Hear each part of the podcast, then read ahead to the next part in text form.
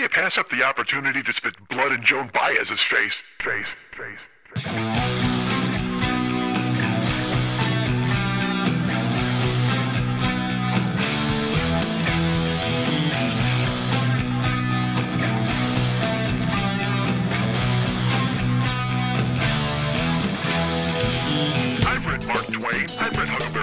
I think I earned the right to go on the internet and see a guy get a chainsaw in the face. Dude, my dad was drunk and my mom was dealing with it. Guess what? I got raised by Cookie Monster. My cock looks like it's been in a hockey fight. Time my stupidity. It's at the speed of goddamn light. I got a bunch of blocks. Hey, what's happening, Mike Schmidt, 40 year old boy podcast. There's something on my desk making a noise and I can't figure out what it is and it's driving me fucking crazy. See if you can hear it. Course you can't. Why could you hear it? I mean, he was doing it a second ago. It's like, uh, you know how you hit those little springy things that are on your wall that nobody knows what the fuck they're for? It's supposed to be a doorstop, but not really. That, you know, like that fucking thing. Well, there's something on my desk making that like noise, not but not so springy. More like uh, like if you if you had a crooked quarter or a warped quarter. Oh fuck! Why is that so early in the show? That'd be a good name for the show. Warped quarter. Um, if you had a warped quarter, warped quarter, you got to hit all the R's in that, right? You got to hit warped. You can't just say warped quarter, kata. Uh, they're animals, kata. You can't do that nonsense.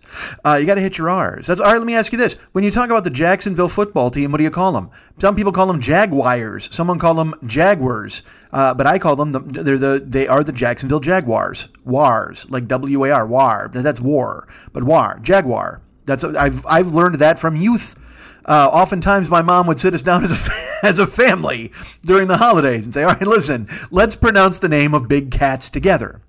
And my brother Scott would say, uh, Tigre? And my mom would say, We're not Spanish in this house. You got to go with Tiger, son. And then one of us would go, Cheddar? And we go, That's a cheese, man. You got to be a cheetah if you're talking about cheese, or uh, big cats, I should say. Uh, and then, of course, it would be Jaguar. And if, if any one of us uh, screwed up and said Jaguar, God love them. Because my mom would pull out a comb with Jaguar teeth and just run it through their hair and, until they bled, until they got it right or until they bled. Jaguar scrape. Aye! Jaguar scrape. Yay! Jaguar scrape. So, back to what that meant. Uh, the warped quarter is on my desk and I can't figure out where the fuck it is. And because I'm, I'm doing really well with the rebirth thing at least in terms of house or apartment. Uh, because I uh, hold on, I'm gonna move the microphone here and see. Hopefully, it doesn't. You guys don't hear it. Although I guess I just fucking told you about it. So what the fuck? Um, there's stuff like on the uh, like you know. I look. My house is my apartment is like eighty percent done. Uh, I'm going to say 80 to 85% done. I went today. I shredded another 66 pounds of documents. I know that sounds ridiculous, but dudes, when you've been in the house for 21 years, kind of 21 in next week, next Monday, it'll be my 21st year in this apartment. 21st year, uh, 21. Did I say 21? I think I did. It'll be my 21st year in this apartment starting next Monday.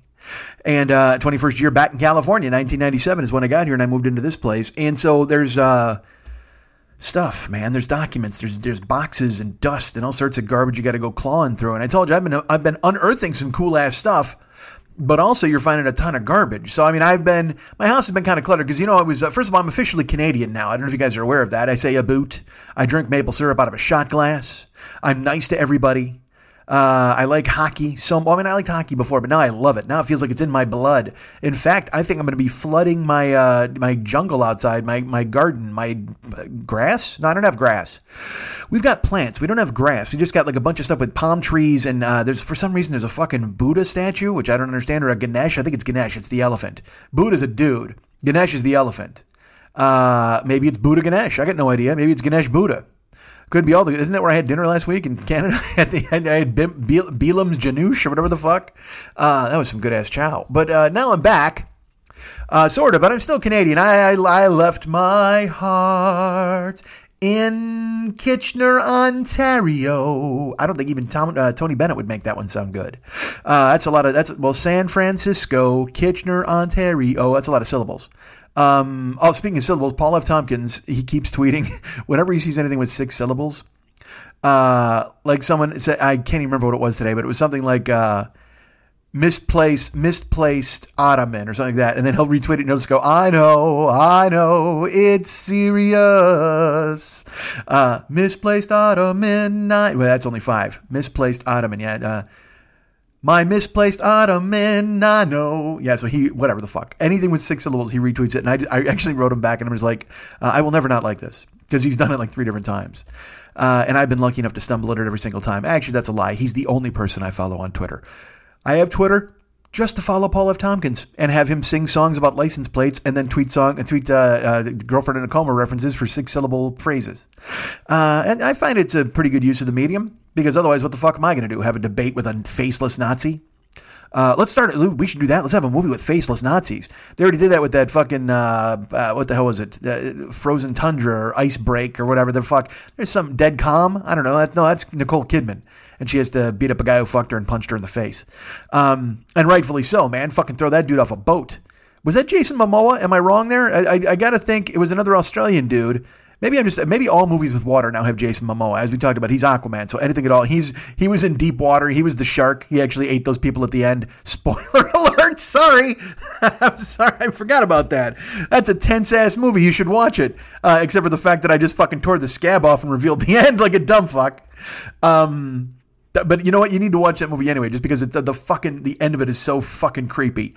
Uh, that was a movie like it was one of those movies where you're just like, ah, you know, this sounds like a this sounds like it could work, but I don't think it's gonna work uh, and then cut to yourself biting all of your nails off and like literally just, like tearing your fucking popcorn bag apart because it is one of those. It's just tense as fuck the whole movie, and then and then the end of it, you're just like, oh fuck, dude. Um, and look, I'm a movie guy. If nothing else, you know me. I'm a movie guy. Like I, I was, uh, you know, Gio keeps telling me he's like, you got to put content out on your YouTube channel. And I'm like, well, maybe I'll talk about football. I did pretty good a couple of weeks ago talking about football. And then some people were like, dude, you should have a, a sports talk show. And I'm like, I, know that just seems like a big leap at that point. I mean, look, I can rant about the Bears and shit like that, but all of a sudden, I see my interests for like flow all over the joint.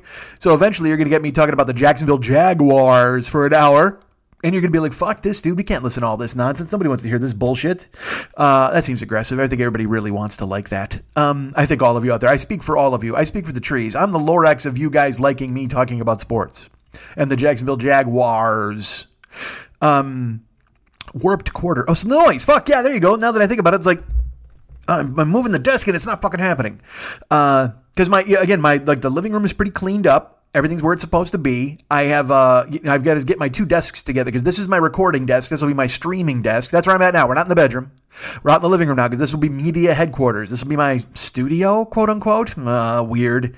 I need to get a windscreen too, by the way. I uh, like for my because again I've got the sock and everybody makes fun of it. Ho ho ho, but I'm starting to uh, I think I really want the uh, windscreen because I was watching some other shows and they had like either that big foam knob or they had a windscreen. And also when I do the fucking interlude at Mex's house, he's got actual professional windscreens and foam knobs, and you can't hear my mouth so much. Again, as I've talked about on the show, it just seems to me like I I find myself listening back uh, now, even before I post the show, yes, that's right, more work for Mike. And I hear myself swallow or I hear something swishing around and I'm like, God damn it, I got to cut that out. Uh, and then I think I do it like five times and then I go, fuck, I can't listen to the next two hours of this fucking thing trying to find wayward saliva rogue saliva that comes flying. And it's okay if it comes flying out. You wouldn't even hear that unless it plapped against the fucking microphone. But if you hear it swishing around, you're just like, oh, Christ. It's like, it's like you're listening to the show in a hot tub and you just hear the jets fucking rolling the whole time while I'm talking. And by the jets, I mean the jets in the hot tub. I don't mean the New York Jets because, as we all know, this is now a sports show. So I reference the Jets. You guys immediately go, is Mike going to talk about Sam Darnold? Are we going to hear about Isaiah Powell or Bilal Crowell? Or is it Bilal Powell and Isaiah Crowell or Crowell? I can't tell you. But they do. They have a Powell and a Crowell in their backfield. Uh, P O W E L L C R O W E L L. They have the Powell, the Powell and Crowell attack. But it's got to be Crowell, right? I think it's Powell and Crowell. Which is fuck. That's a law firm. If you want to go, if you want to be like the backfield, like Thunder and Lightning, you got to go Powell and Crowell, Crowell, Powell and Crowell, and just come at people with fucking Gang Green defense and Powell and Crowell out of the backfield, and then that quarterback with really nice hair. Uh, was he the one who had a hot tub in his fucking his, uh, room? I don't know if he did. He one of those, one of the quarterbacks from from California, either Josh Josh Rosen of the Arizona Cardinals or Sam Darnold of the New York Jets. He was at USC and Josh Rosen was at UCLA. Rosen, Rosen. Uh, they they had, one of them had a hot tub in their room, and then like the NCAA is like, yeah, you got to get it out of there which I don't even fucking understand, man. It's fucking college. Let these kids do what they want. You can do anything in college. You can get you can get drunk and throw your cock in a girl's face, and then 50 years later, look at you. You're running the whole Supreme Court. It's fantastic. Uh, yes, don't write me and be like, you don't know the facts. I'm not, I'm not debating you. I don't care. Uh, I mean, I care. Certainly, I care. I can't be that guy. I, I as, believe me. As much as I would love to just fucking float above it all and just be like, yeah, we a blind date. There's a song by Pearl Jam, and it's uh, it's called Crazy Mary, and it's not by them. It's actually by I believe Lucinda Williams or Victoria Williams. I'm gonna guess Lucinda Williams off the top of my head because they recorded it in a benefit album for her because she got the shakes or some bullshit. I don't know. She had fucking she got uh, uh, lupus maybe. I don't know. See, she had some fucking disease. And Pearl Jam was like, "Well, let's do a song and we'll throw it on that tribute album to her." Because it was a pretty good album. But uh, but Pearl Jam's song was Crazy Mary, and it's uh, Last night, thunderclap, uh, Mercy out of bonner window. So dreamed I was flying high above the trees, over the hills, look down into the house of Mary. Well, I want to be that character, but I want to dream that I'm flying high above the trees, over the hills, and I look down into all the turmoil and political bullshit that everybody's going through now and pretend like it doesn't matter to me. Uh, that would be fantastic if I could just go ahead and say, "We, I don't care." But unfortunately, it affects people that I know, and I have to care. Uh, and by people that I know, it means ladies. And by ladies, I mean all ladies, because fucking ladies just need to rise up and start killing dudes. This whole fucking world needs to be like an Amazon. Right, let's make this seriously. Let's get a Diana Prince. Let's get a fucking uh, who was it? Was it Connie Nielsen who was in that movie? Who's the other strong woman who was running the fucking island? Who was the main warrior who got whacked? It wasn't Laura Dern. It was one of those chicks though. Uh, uh by chicks, great. Here I'm going to get stabbed by a trident. Um, I, I hope I do actually, because that would escalate quick. Uh, Brock, was that you? Um, so I know who was it? Who was the other tough woman? Was it? It was a blonde woman. It's not Connie Nielsen. It's somebody else. God damn it! She's a roughhouser. She's a tooth chipper. She's in every uh, cool ass movie. And she's no, I don't want to. I don't want to look this shit up. I'm not going to pause down. Who cares? Who are the other tough girl in Wonder Woman who got killed when the Nazis showed up? Uh, these fucking Nazis, man. Right? They're ruining fucking Amazon Island. They're ruining America now. They're coming back and coming into Germany and Poland and everywhere else. Jesus Christ, didn't we step on these motherfuckers? Why did this happen? It's like this entire world just became a game of risk. Even though Risk doesn't have the Nazis, you can't be the Nazis in Risk. but but but maybe you can. You know what? If you just take over one country, you just go, "We're the Nazis now," and everybody's like, "Fuck you, dude! I'm not playing with a board game who represents the Nazis. Uh, we're the Ukraine." And you say Ukraine is weak, and we're not the Ukraine. We're just Ukraine, man. Take your fucking modifying article and throw it out the goddamn window. We're just fucking Ukraine. Uh, but then the faceless Nazis will swarm you over too. Goddamn, the Nazis are coming. Nobody likes it. We've been fighting it too. Everybody's been saying, "Oh, yeah, they're here." I, I, guess they're not even coming. They're actually here. But they've always been underground and doing a bunch of bullshit. You know what I mean? They got four dogs in a trailer.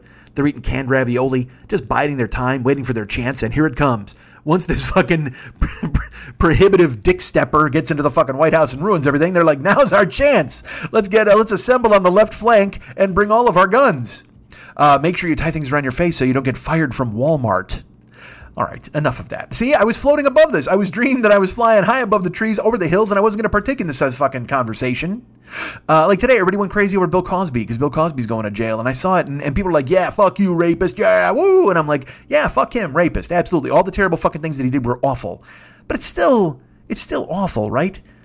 There, I mean, I guess you can spike the football on it and be okay with it, but at the same time, it's just you know this this guy and it, look he was never my favorite by any means. He's not somebody i idolized or or he just all, but he was always a presence. He was around from i mean i watched the original bill cosby show the hulu that show. I watched the comedy specials. I listened to the albums uh, you know when i was a kid. Fucking fat albert and the cosby kids was that was a big part of my childhood. Uh, i watched i spy. We watched the reruns because they were on late at night. Just they'd come on after batman sometimes. Like batman would be on channel 9 and then i spy would be on channel 2 um and then of course you know he goes and, and dude fucking the, the, the, he made these movies with Sidney Poitier, Poitier called Let's Do It Again. Uh, and uh, and what the what the fuck's the other one? I can't even remember. But now, you, but you can't watch him the right way anymore. You can't because he's a, he's a fucking horrible fucking pig of a rapist, and it's terrible. And and that's what I'm saying. I, I he's just been a presence in my life for a very long time, and I know you're supposed to invalidate him immediately when you find out he's done bad things. I'm not saying I like him. I'm not saying you know I he he got fucking today got like three to ten years and uh, he should have gotten 40. He should have gotten 50 fucking years. He should have just got thrown in and they throw away the fucking key. And in a, in, a, in a better world, he wouldn't even have to fucking go to jail because he wouldn't have done these fucking things. But he did, so fuck him. But at the same time, it's not. I understand victims of his cathartically, and I understand victims of sexual abuse cathartically. It's almost, it's almost like, in, in my opinion, I don't speak to it because I haven't gone through it. But you'll hear a lot of African American people when uh, when an African American person is is justified or or vindicated, they take it as a celebration and a victory for their entire community. So I would imagine people who've been sexually abused saw this today as a and, and took a small a modicum of I don't want to say pleasure, they satisfaction in what happened because finally, uh, not just the sexual abuser, a sexual predator, but a, but a high profile sexual abuser and sexual predator was found guilty of his crimes. He actually had to stand up, and it proved that money doesn't buy your way out. It, it proved that eventually, sometimes, good will will win out. Uh, so I, I understand people it's a very dude. It's a I shouldn't have tiptoed into this. I dreamed I was flying high above the trees, over the hills. My point is, I'm not rooting for him. Fuck him. Go to jail fucking forever. Stay in jail fucking forever. He should. They should have thrown him in jail fucking ten years ago, fifteen years ago, when these women were fucking thirty five years ago, when this shit started happening and people started coming forward and nobody fucking believed it. Fuck this guy. However, it is still kind of it's a tragedy, man, because that was a dude who who'd also and I'm not what abouting. He'd also done, you know, he'd given a lot of money to a lot of uh, good causes. He he donated money to a lot of black causes and colleges, and he, I think he spoke to a lot of black people and wanted them to go to to college and help them out. He spoke to that community uh, in a way where, and granted, he also spoke to them in a way where he was fucking scolding them all the time. He's being a jagoff, and uh, and and he shouldn't be doing that either. But at the same time, he paved the way and he influenced a lot of uh, African Americans to to live a certain way, to have some hope and see that they could make it. And uh, and it's got to be a shame to realize that your hero is is made of fucking rice paper. I mean, that's just got to be terrible to know that you can see through that motherfucker like like a like a thin fucking. I was gonna say my brain immediately goes to Neutrogena, but that's a fucking Dennis Miller bit, and I'm not doing that. Um, I don't even know why I fucking got into this. The point is, fuck him, go to jail forever. But it's still really, really fucking sad that it happened in the first fucking place. I'm not saying it's sad that he's going to jail.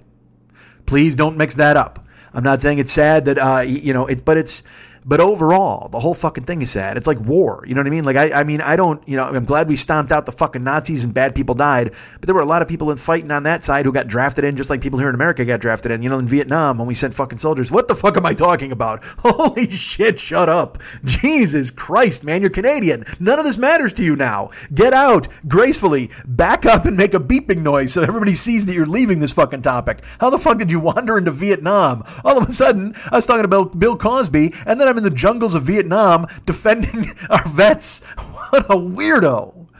Uh, I, but I want to finish that thought. The point is, you know, a lot of people went to Vietnam and uh, and we're reviled in Vietnam. We're still hated, but a lot of people went because they had no fucking choice. They got drafted and they had to go. They didn't want to fight.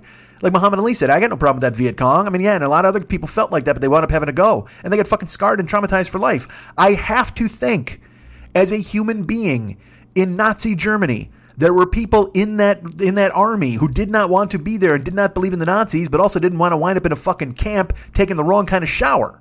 I mean, so they had to go and do what the fuck they were told. And I'm not saying that the guys who tortured the Jews were good or they should get out of it. I was just following orders. Fuck them. I'm just saying if you hid in a foxhole, Ah, shut up. What am I saying? See, you got to keep always landing that layer of I'm not saying this, I'm not saying that, I'm not saying this. The point is, fuck Bill Cosby. He deserved to go, to go to jail for 40 fucking years. If there's any sort of uh, karmic justice, he will live while he's in jail. Like he'll live long enough to still live out his sentence. Everybody's like he wants to die in prison. Fuck that. I want him to I want him to live every single excruciating minute because I can't imagine there being anything worse for a rich privileged person than jail where you get told what to do, when to go to bed, what to what to say, how to sleep. And he's 81. I mean, he's lived a life. Uh, well, I mean, he's he's earned a life of privilege by by making himself into a successful comedian and an actor, but but also he he he fucking ruined so many lives, man. I mean, he just he just abused women and didn't think twice about it and acted like he was entitled to do so. And he's never apologized. That's the thing. He went to fucking trial today and he's never apologized. He's never said I was sorry for hurting those women. He's never said that he he he shouldn't have done that or he never said, "Oh my gosh, I apologize." I mean, even today when he got fucking sentenced, he was he asked if he would have to wear an ankle bracelet when he or check in with the court when he flew from one city to the other for an overnight visit, like if he did a tour. Hey, motherfucker, you're going to jail. Like, I, you, the last thing you should be thinking about is playing the fucking uh, El, El Caliente Casino in fucking Mesquite. That's not happening. You're not going to be selling out showrooms anymore. You're going to be scrubbing fucking bedpans and trying not to get fucked. And, and nobody's and again, you know my theory about that. Remember on the movie when I was like, "Hey, they should raped Superman." Um, there are a bunch of people who I'm sure will protect Bill Cosby in jail, but there's got to be somebody in there who's just like, "Yeah, fuck this old man. I'm gonna. This is this is a notch on my belt." Uh, and they don't like sex predators and stuff. I, dude, who fucking knows? Uh, jail's a bad place. Don't go. And if you don't want to go to jail, don't fucking roofie 80 chicks and then fuck them and then tell them that it's, it's their fault or whatever the fuck. Ah, what a fucking horrible world, man. You know what? Uh, let's go back to a more pleasant time when we were talking about Vietnam. Anyway, I know a guy with a flamethrower, and he found he came upon a jungle, and there were a bunch of kids in a hut. Shut up. All right, so uh, I'm Canadian now. Again, though, this doesn't matter. Uh, this isn't a boot me anymore. I should realize that, man. This isn't a boot me for fuck's sake. And uh, and uh, and don't kid yourself. I absolutely know that. I, I know it in my heart. I know it in my head. Uh, but I'm back in America now with a wobbly fucking thing on my desk and trying to talk to you guys on a, on a Tuesday uh, podcast. Uh, so I was in Canada. Let's talk a little bit about Canada. Let's talk about. Or should we go into that? I mean, we did a we did like a travelogue type of show where I told you a lot about Canada last week, but I'd only gotten through a couple of days of the trip. You know, this time around, I mean, I was there for. Uh, I mean, I stayed for another five days. I mean, fuck it. I'll just tell you. We wound up. I did. The, I did the show with you guys. Uh, recorded on Tuesday and then recorded on Wednesday because I almost fucked everything up. But uh, but that's me. That's all. And then of course then there's this week. See, I almost I, I wish Ken would come in now so he would have got here at least 15 minutes ago so I wouldn't have started talking about Bill Cosby in Vietnam. I don't know how the fuck that happened. Um. Oh, and I should tell you this. I, I started to describe an escape room for you guys last week, and uh, in the beginning I talked about clues, and you know I talked about freeing yourself from a table and how we did that and uh, and and I caught myself thankfully on the on the broadcast, and I said, "Hey, uh, I can't tell you guys about the, the, fucking escape room. I can't go into all this because I'm just going to solve it. That's ridiculous." Uh, but you guys know that. So then the the show airs, and I, I get uh, people. It, it, it's happened intermittently the rest of the week, but the fa- my favorite one was Kendra wrote me. Kendra, who I mentioned last week, she was the one who worked at the escape room, and who was there observing us through the television and wound up calling in with clues because that's what they do. And uh, and she just wrote me an email uh, the next day, a Facebook message, and uh, you know, showing up on Thursday, and I went out and I was with Ken, and my phone dinged, and I looked at it, and it just said, "You're not supposed to tell people how to escape the escape room, ding dong." And uh, I just I laughed because because uh, I knew I hadn't. I mean, I knew if she the more she listened, but it, she was listening in the moment there, and she heard me start to describe everything. And luckily, I, this and then I wrote her back later on. I'm like, I yeah, luckily I caught myself. And she's like, all right, good. I was glad that you didn't solve it, but but a lot of other people wrote me too. They're like, hey, so you're supposed to do this and do that. And I'm just like, shut up. I didn't mean to. I stopped myself. Don't worry. Uh, but I will tell you that I, I'm. I'm pleasantly surprised that like uh, you know at least six of you are listening to the show and then stop to send me a note directly in the middle of it to apply to what the fuck I had just talked about. I like that. I kind of like that thing where we're all. I mean, it's like the live streams that I do. We're all in this together. But if you're listening to the show and you stop and you write me a note, that just, it makes me think it's like we're having a conversation, man. Uh, I'm certainly not letting you get a word in edgewise, and I and I'm not going to ask you your opinion of Bill Cosby in Vietnam. Uh, although although I would imagine it's going to be a lot like my opinion. Uh, although, do you know what my opinion was? Since I had to backtrack nine different times because I don't want to offend anybody. What a fucking world. Um, I mean, I didn't backtrack. Nah, did I? Nah, fuck it. Fuck him and go to jail. But at the same time, it's tremendously sad. It's a sad situation. Uh, it's a sad, sad situation. And it's getting more and more absurd. There's no doubt about that. Um, so in Canada, we wound up, you know, like I said, we hung out and, uh, and, and let's, you know, fuck this. I, I just, uh, we went to a rage room I'll tell you that. That's one of the things we went and did. Oh no, for, uh, before the rage room. Ah, actually, before the rage room, we went through axes. Uh, you know, I threw axes last time I was in town, and it was fucking amazing. And uh, our good buddy John Floor became the champion of axes, which is very important to my good buddy John Floor. John Floor likes winning the competitions that are organized when I'm in town, or any competitions for that matter, uh, because he is he's very competitive. And but here's the thing that he does, and it's the thing that I do too. It's where you hold yourself to a standard where you're like, oh man, I should have done this or I should have done that. I should be able to get out of this escape room. I'm a smart dude. I should be able to make it happen. And then you kind of beat yourself up if you don't make it happen. Uh, so that's who he is. So when we didn't get out of the escape room, I knew it drove him fucking crazy. He's just like, yeah, fuck, I can't believe this didn't happen. He wanted to go back through the right then.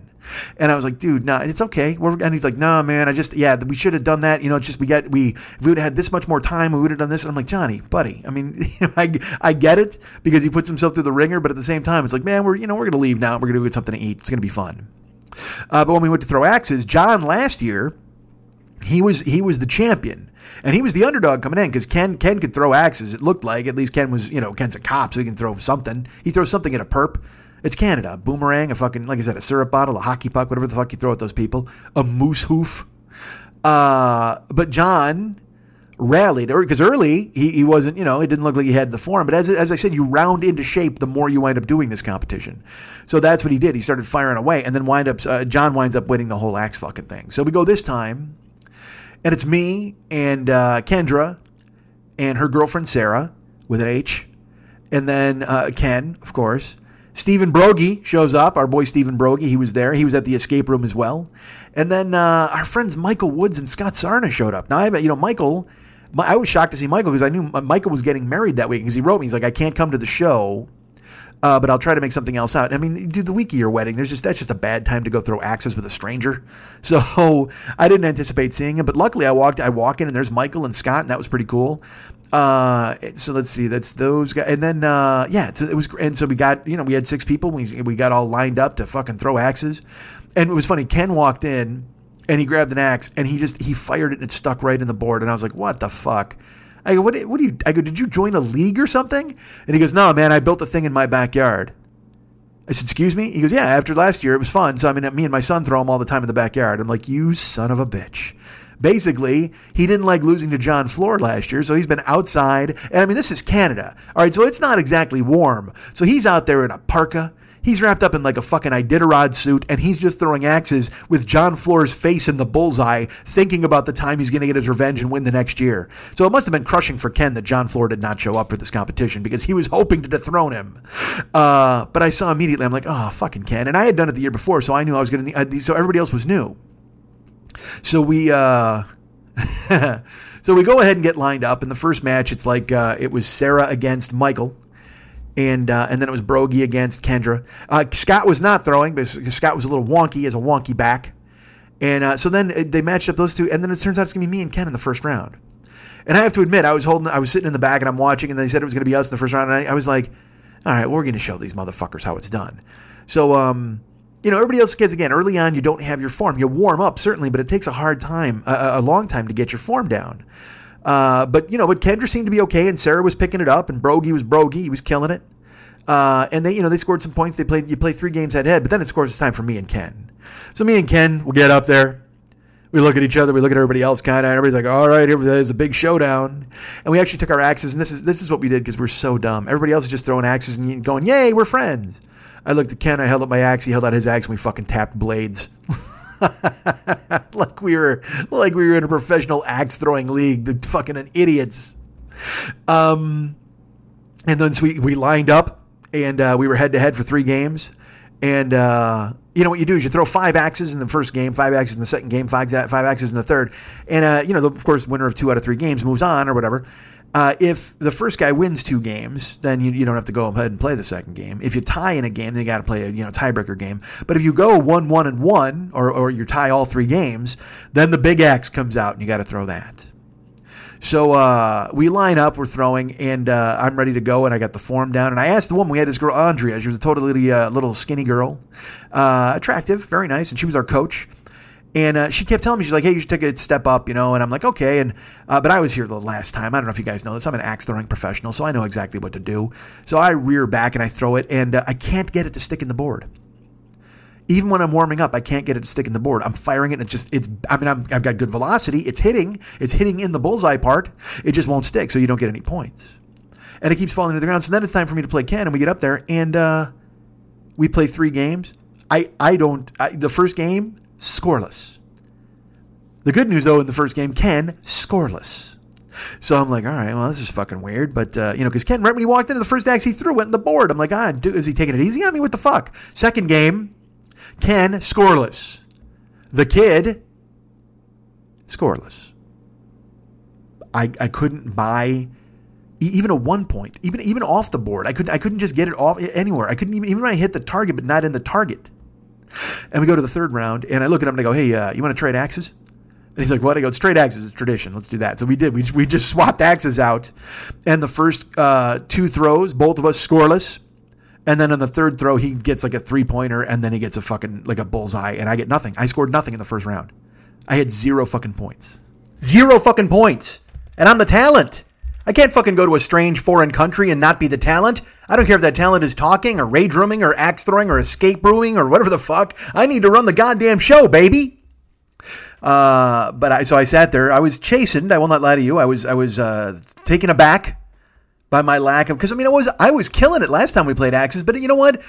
The way it works with this thing is you show up and nobody knows how to fucking throw axes right away. But then you as you get into it, you start to get your form.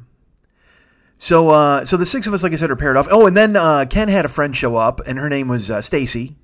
Stacy showed up to throw axes, and uh, I, I, let's put it this way: I don't think even, I don't even think uh, Stacy knew how to spell axe. Uh, quite frankly, she was new to the whole enterprise. On the way to the the, the thing, on the way to the axe throwing ex- extravaganza, Ken had spoken to her on a speakerphone, and I was like, "Oh, she sounds fun." And then she showed up at the at the axe throwing, and uh, I'm going to say that she wasn't fun. I, and I'm going to say that in a, in a very uh, nice way. I'm going to try to be as uh, diplomatic as I possibly can. Although it is my show, so I'll just tell you, uh, I didn't. Uh, I didn't care for it. I didn't care for her. I didn't care for any of her nonsense, quite frankly. And I don't want to get too far into this fucking bullshit, but uh, she showed up, and it's like you don't. Again, you don't know me. You don't. You've never met me, and I'm there with a bunch of people who are friends, and and she walked up, eh, eh, you know, and I, I tried to be nice kind of in the beginning. I was like, hi, Stacy. And I met her. And she goes, oh, you're, you're uh, the comedian that Ken mentioned. And I said, yeah.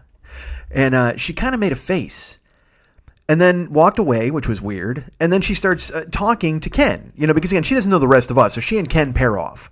And they're talking, and Ken's doing a good time because again, it, look, Ken is doing the right thing. That's your friend. She doesn't know anybody. So try to include her, but also wind up talking to her. But it looked like you know, she went and got a beer and she sat down. But then he says, You got to throw axes. She's like, Man, I don't want to throw any axes. He goes, No, you have to throw axes. If you're here, we're putting you in. She goes, I've never done this in my life. Uh, but she gets thrown into the mix.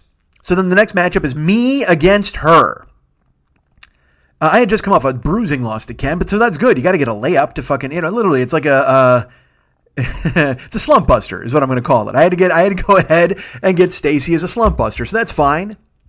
So uh, we get out there, and again, three games, five throws each game. We go for the first game, and uh, again, Stacy's awful. Like she can barely lift the axe, and I'm I wing mine, and it's hitting bullseye, it's hitting the board, but then bouncing off. And I finally look at Andrea, who's our skinny little uh, axe Sherpa, and I go, I don't understand why this is happening. Can you explain? And she literally she makes this face, she scrunches her little face up, because when I say little dude, she was maybe five one and maybe hundred pounds. Uh, she had some ink, and she had a pierced. She had a bunch of piercings. She had a pierced sternum, not a sternum. What the fuck is that? Septum. She had a pierced septum. She had pierced nostrils, pierced lip, pierced eyebrow. Uh, she looked like she had tripped and fallen face first into a tackle box. She looked like fucking uh, Rosanna Arquette from from Pulp Fiction. It wasn't that. It wasn't maybe that much. Uh, it looked like if you had a magnet, you could fuck up her whole day. So. So I, I looked at her finally because again she's the coach and I and when you're the coach of the axe joint it just means you're there keeping score right so I look at her and finally I go, hey man, what is happening here? Why am I so bad? And she scrunches up her little face and she just goes, I told you to put your foot here and you won't. And I said, well, uh, well, you got to be behind the line. She goes, no, you put your, you, you step to here. This is where you're supposed to be. Just put your foot here.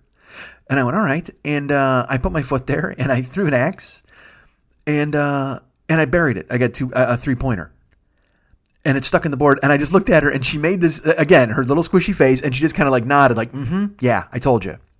And I was I, again, like I said, I was all right. Yeah, I, I can't I can't argue with the chick. She had the fucking uh, ultimate way. She put me in my place. So, uh, so the first game, uh, I wound up playing against Stacy, and I beat her. And I mean, I scored like 11 points. I mean, I, I'd land like three axes in a row, boom, boom, boom. And I'm like, all right, here we go. Now we're fucking making it happen. So then we uh, switch sides. And then uh, in the second game, I can't get another thing to stick because I'm on a different target. I'm like, maybe my foot's in the wrong place. And then you get in your own fucking head about it. Uh, and then Stacy gets one to stick. She gets one point, and she beats me in the second game. And I'm like, well, now I got to thrash this chick. Uh, you know, I can't. Uh, this is. I'm now I'm one one with Stacy, and she looks at me and she's like, oh my god, I can't believe I, I did that. I'm like, yeah, I I can't believe you did that either. Uh, and I'm trying to be a pleasant presence because again, I'm there with all friends and people, and again, I'm the talent. I'm in from out of town. So then, uh, she she switches sides with me and we start throwing and I again I have the same problem where I can't get anything to stick. Bang bang bang. And finally on the fifth one in my head I go just fucking nail this one. Just because she can't get anything either. She's she's all over the joint. She's too high. She's too low. Like literally she's spiking it into the fucking ground. She's not even coming close to the board. I'm hitting the board. Ah guess what? My phone is making noise and that's bad news. I hate when that happens on the show. You know you would think that I would turn my phone off like a fucking professional uh, but that's obviously somebody very important who has to get a hold of me because again I'm the talent no actually, let me check hold on it's Stacy Stacy. She's actually telling me to go ahead and tell be kind in the story. Um, I can't get anything to fucking stick, so we tie. So again, when you tie at the end in, in axes, uh, the big axe comes out with the long axe handle, and I just, just fucking all I got to do is stick this thing in the board. That's all you got to do. And uh, I, last time I did this last year, we were throwing underhand hatchets. By the time you know, once you're warmed up after two hours, now you're doing shit behind the back. You're throwing the fucking big axe from like a mile away. Last year, Ty Chidlow was a guy who showed up and he just started whipping the big axe and dominating and It was great. And there's one Tanya Shabali who was a, a, a, listener and a friend. She was there last year and she filmed me throw the big axe, and she actually posted it on the Joker page once, and it like it, I buried it. It was fucking awesome. And, uh, and that was great. So they bring out the big axe, and I'm very familiar with the big axe, right? And like I said, Stacy can't even throw the fucking hatchets. So they give us the big axe, and uh, I, I again, i am very familiar with this from uh, Greed. On Greed, remember, I made the, uh, I, I, said I was going to wait for that person to lose rather than try to win.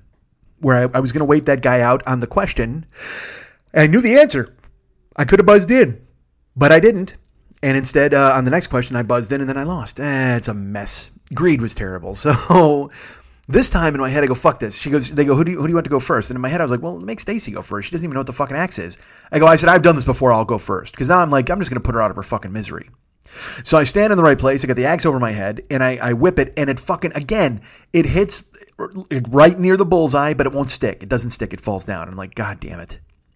So then uh, she looks at Stacy. She goes, "You ready to go?" She goes, "I have never even lifted. I haven't touched this thing. I don't know what you're. T- I don't know how to do this."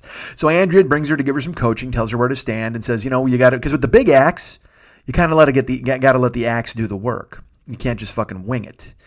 Uh, and so she gets up there and she's got the big axe and it's, it's behind her head and she's kind of closing her eyes and she's looking and she's trying to get the right thing and she just reels back and lets it go and it just it it's like a pop up. Like it it doesn't even get halfway down the way, and then it hits the fucking ground. It's, it doesn't even come close to the board. And uh, and in my head, I'm like, all right. And and I literally, I'm not joking you. In my head, I went, well, fuck this. I'm putting her out of her misery. Like I'm winning this fucking thing right now. And I grab the axe and I go to the line and I, I even said out loud, I'm I'm just throwing this thing right through the fucking board. I don't care if it sticks in and I don't care about points. I'm just making sure it sticks there and and I, I I'm gonna fucking split this board in half. And Andrea's like, all right. Because all you got to do with the big axe, you don't have to hit it in the targets. The bullseye's five, the next ring is three, and then the outside ring is one. But with the axe, if you just get it to stick in the wood, you get a point. So uh, I got the big axe, I reel back, and uh, and I just in my head I remembered, I'm like, you know what? Because you gotta yes, you do. You let the axe do the the talking, but at the same time, you've got to put some velocity on it, or you're dead. So sure enough, I just fucking put the big axe over my head, and I fucking whipped it, and boom, I stuck it hard in the goddamn board. It stuck, and I'm like, good, fucking clincher. Who cares? So uh, so Andrea goes and gets it, and then Stacy's like, oh my god, yeah, you weren't even gonna let me win. And I said, no, I, I, come on, man, go for it.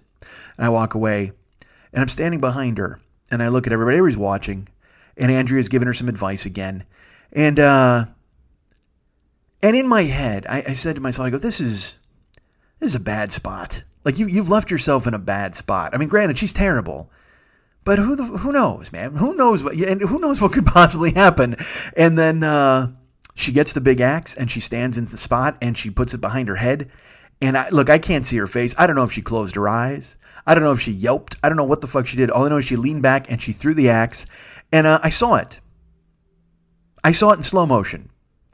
I was behind her, so I saw it was online, and it made one full turn and then back into the half turn, and I, and I even closed my eyes right when it hit. It just went thunk. Uh, now, like I told you, I stuck it into the board, and that's all you got to do. I didn't care about points.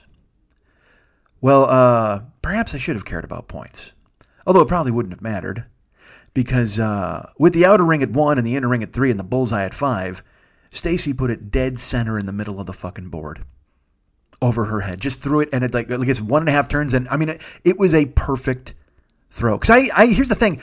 I didn't even think she would get the velocity behind it to stick in the board. That's what I was so confident about. Even if she was online or on target, she wasn't going to get it to stick because with the big axe, you've got to have a little oomph behind it. And she she just fucking threw it, and I saw it from behind her. I was like, in my head, I went, "Oh no, dude!" And I closed my eyes, and I heard it hit, and I heard everybody yell. And I looked and it was dead center. She nailed it and beat me. And uh, I just started laughing, and I went up to her and I said, "Dude," and I gave her a high five, and I said, "That's how it works." I said, "That's how you got to show up. You can't tell us that you didn't know how to do this. You're you're a ringer." And then she goes, I beat you. And I said, Ah, you did. Absolutely. I said, But that was amazing. I, I can't believe you even. She goes, I can't believe I did it either. I can't. I go, It's great, right? She goes, I beat you. I totally beat you. I said, You did. It was great. You threw a, yeah, I mean, you, you know, beat me with a bullseye even. That, that was fantastic. You got a bullseye with the big axe? That's fucking great. And she goes, I beat you. And I'm like, ha, ha, ha, Yes, you did. you should probably maybe stop saying that. I mean, because it's the thing where you're, I, look, again, I'm laughing. We're magnanimous. We're having a good time. But, uh, she hadn't been kind up to that point anyway. She'd been kind of aloof, and then for her to keep going, "I beat you, I beat you." It's look, I, I'm a I'm a grown man, but inside me there's still an 11 year old boy who wants to fucking win everything, and uh, and I, I look, I blew it off. I was like, "All right, yay!" And I and I, I just started laughing, and everybody, of course, they're just busting my balls, and I'm like, um, "What are you gonna do, man? I mean, I can't fucking." It was a, it's a fluke, but sometimes you lose on a fluke. Uh, and then so now I've lost two games and it's a round robin tournament, so I don't look good for the playoffs at all. So then everybody else starts throwing. Sarah's doing good. Kendra starts to pick it up. She's doing good. Ken, of course, has it. But, uh, and Michael Woods, by the way, also I should tell you this Michael Woods and Scott Sarna that I mentioned, I, I, they were there. And, uh, and Michael had perfect form. Like it was just weird. He, he looked, it, Michael Woods looked like if you were to draw a person throwing axes on a cave wall, that was that's what Michael Woods' form was like. It was amazing. He was so good. And uh, oh yeah, I mentioned that Scott had the wonky back, of course, and he couldn't throw. Uh, but I walked around and took some selfies with everybody and stuff, and, and uh, everybody else started to throw and have fun. So, like I said, Michael was really good. Ken, of course, was good because he'd built a fucking target in his backyard and practiced for a year. Uh, Sarah and, and Kendra were learning, but uh, but then the dark horse, the legendary Stephen Brogy, comes out of nowhere and he starts to win and he starts to win by, by, like big margins. Like he's scoring like 15 points. He's getting bullseyes. And the best thing about it is he's uh, if i if i say that michael woods had the form that you would draw on a cave wall stephen brogy had the form of a guy who learned how to throw axes while chasing somebody in the woods. I i mean he just he had his arms were akimbo. He, he went you know he had good form over his head. Like you know you got to go over your head with two hands but then as he would on his approach, he would drop his left hand and just fucking fling it kind of sideways with his right arm, and it stuck every goddamn time. Thunk, thunk, thunk. To the point where we're behind him, and every time he gets up there, we're going, "Come on, Brogy! Come on, Brogy!" And and he would do it, and I said to him, I go, Brogy, you need a war cry, God damn it! You need a war cry! Because the way he was throwing it looked like, like I said, he looked like he was trying to subdue an attacker. He would just come flying over all arms and fucking nowhere, and then thunk, thunk, thunk.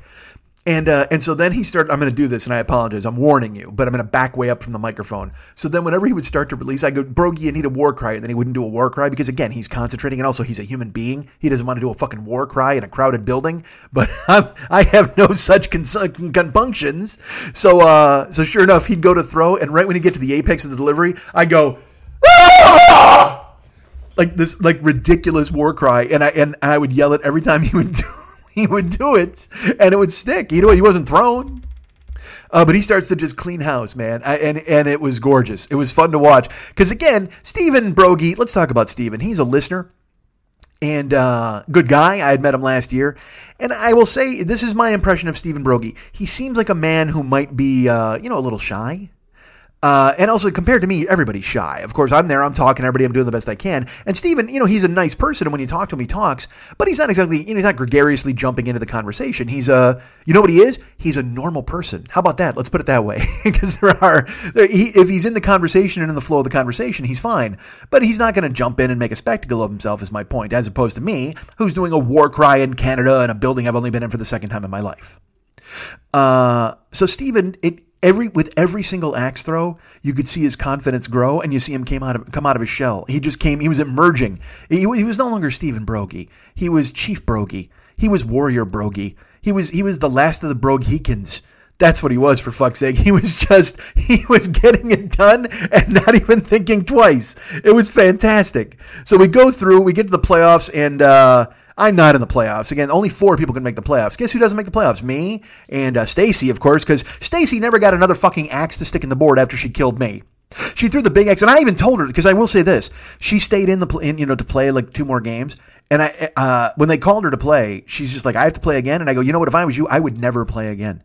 I said literally, I would I would never throw another axe the rest of my life. You threw a big axe bullseye, that should be your final statement. You drop the mic on this this competition for the rest of your life. Um, and we laughed, but she you know she wanted to participate and play and stuff, and she but she lost. She never got another one to stick. Never got another one to stick. And I every time I saw it, I was just like, Duh. Um, I played. I wound up winning one game. Uh, who did I beat? I think I beat Kendra, and then or I might have thrashed Sarah. I don't know. I beat one of those two. I might have beat them both. I might have beat the whole Kendra and Sarah extravaganza, the whole, all of them, both of them. Bring them all on. Uh, but it was fantastic and fun. And then we get to the playoffs, and of course it's Stephen Brogy who makes the playoffs, Ken who makes the playoffs, Michael Woods, he of the perfect form who makes the playoffs, and Sarah with an H who makes the playoffs. And in the first round, uh, you know, they got them. It's one versus four and two versus three. The number one seed was our uh, our good friend Ken, and he had to take on number four Stephen Brogy and the number two seed was Michael Woods, and he has to take on Sarah with an H. So uh, they make him go right away, and Ken and Steven get up to the line. And uh, like I said, Ken's good. He's got one in his yard. He knows what he's doing. But uh, but he was no match for the Brogy steamroller. Brogy's coming over, and just I'm busting out war cries, and he's sticking it constantly. And Ken Ken's a cop, and Ken's you know a, a, guy. He's a man, and you could see that he was uh, even he was a little thrown by it. You know, he's just going, uh, "Is this guy ever going to miss?" Because he wasn't going to miss, and we kept yelling at him. We're like, "Brogy, look at you! You look like a serial killer." Like we, we you know what we called the we said the night was his origin story. Like there were going to be stories now all over fucking Kitchener and everywhere else about them finding just body parts and axes and and fucking hands and fingers and, and nobody would suspect Brogy except us because we all we all saw his origin story. It was like, dude, I was like, dude, you're Bruce Willis and Unbreakable, and this is your train crash. This is fucking it. And but we didn't have to kill your parents to do it for fuck's sake. Um, he pounds Ken into the ground. Like I mean, he just he he beats him in the first two games. They play the third game for fun, and uh, and Ken loses. Then Michael Woods has to go against Sarah, and of course Michael Woods just got out there and just fucking walks like an Egyptian. Perfect knee placement, perfect foot placement. And even Andrea is just taking notes. She's the coach, and she's even going, "Ah, this guy, this is a guy who's perfect." And uh, so Michael Woods dispatches Sarah with a plum, and uh, and then uh, at the end it's a Brogy and Michael Woods. It's it's chaos versus stability. It's corporate versus uh, wild man. It it is it is, a, again, perfect form against a guy who's coming out of his shell and learning who he is as a, as a person. And, uh, and let me tell you something. Normally, you would think that subdued and, and uh, slow and steady wins the race. No, fuck that. No, the, the tortoise was trounced as Brogy the Hare fucking just dominates. Thunk, thunk, thunk. And Stephen Brogy winds up walking away with the Axe Championship. And, uh, and it was it was beautiful. It was gorgeous. And then at the end, we took photos. And then he, you know, Stephen I'm getting a re- again. I'm giving a, my read on Steven. He's a guy who doesn't mind melting into the background. He's a guy who's just like, hey, I'm happy to be here. This is fun. and We're having a good time. Uh, we started. They said we got to take pictures with everybody. I go, Brogy, you're in front. And he's just like, I well, I don't. Know, I go, no, no, dude, fuck no. You're in front. You got to hold two axes. I go, here, take these. And I we gave him like the big axe and another axe. We're just like, you got to hold this shit, man, because you're in the front and you you dominated. You won.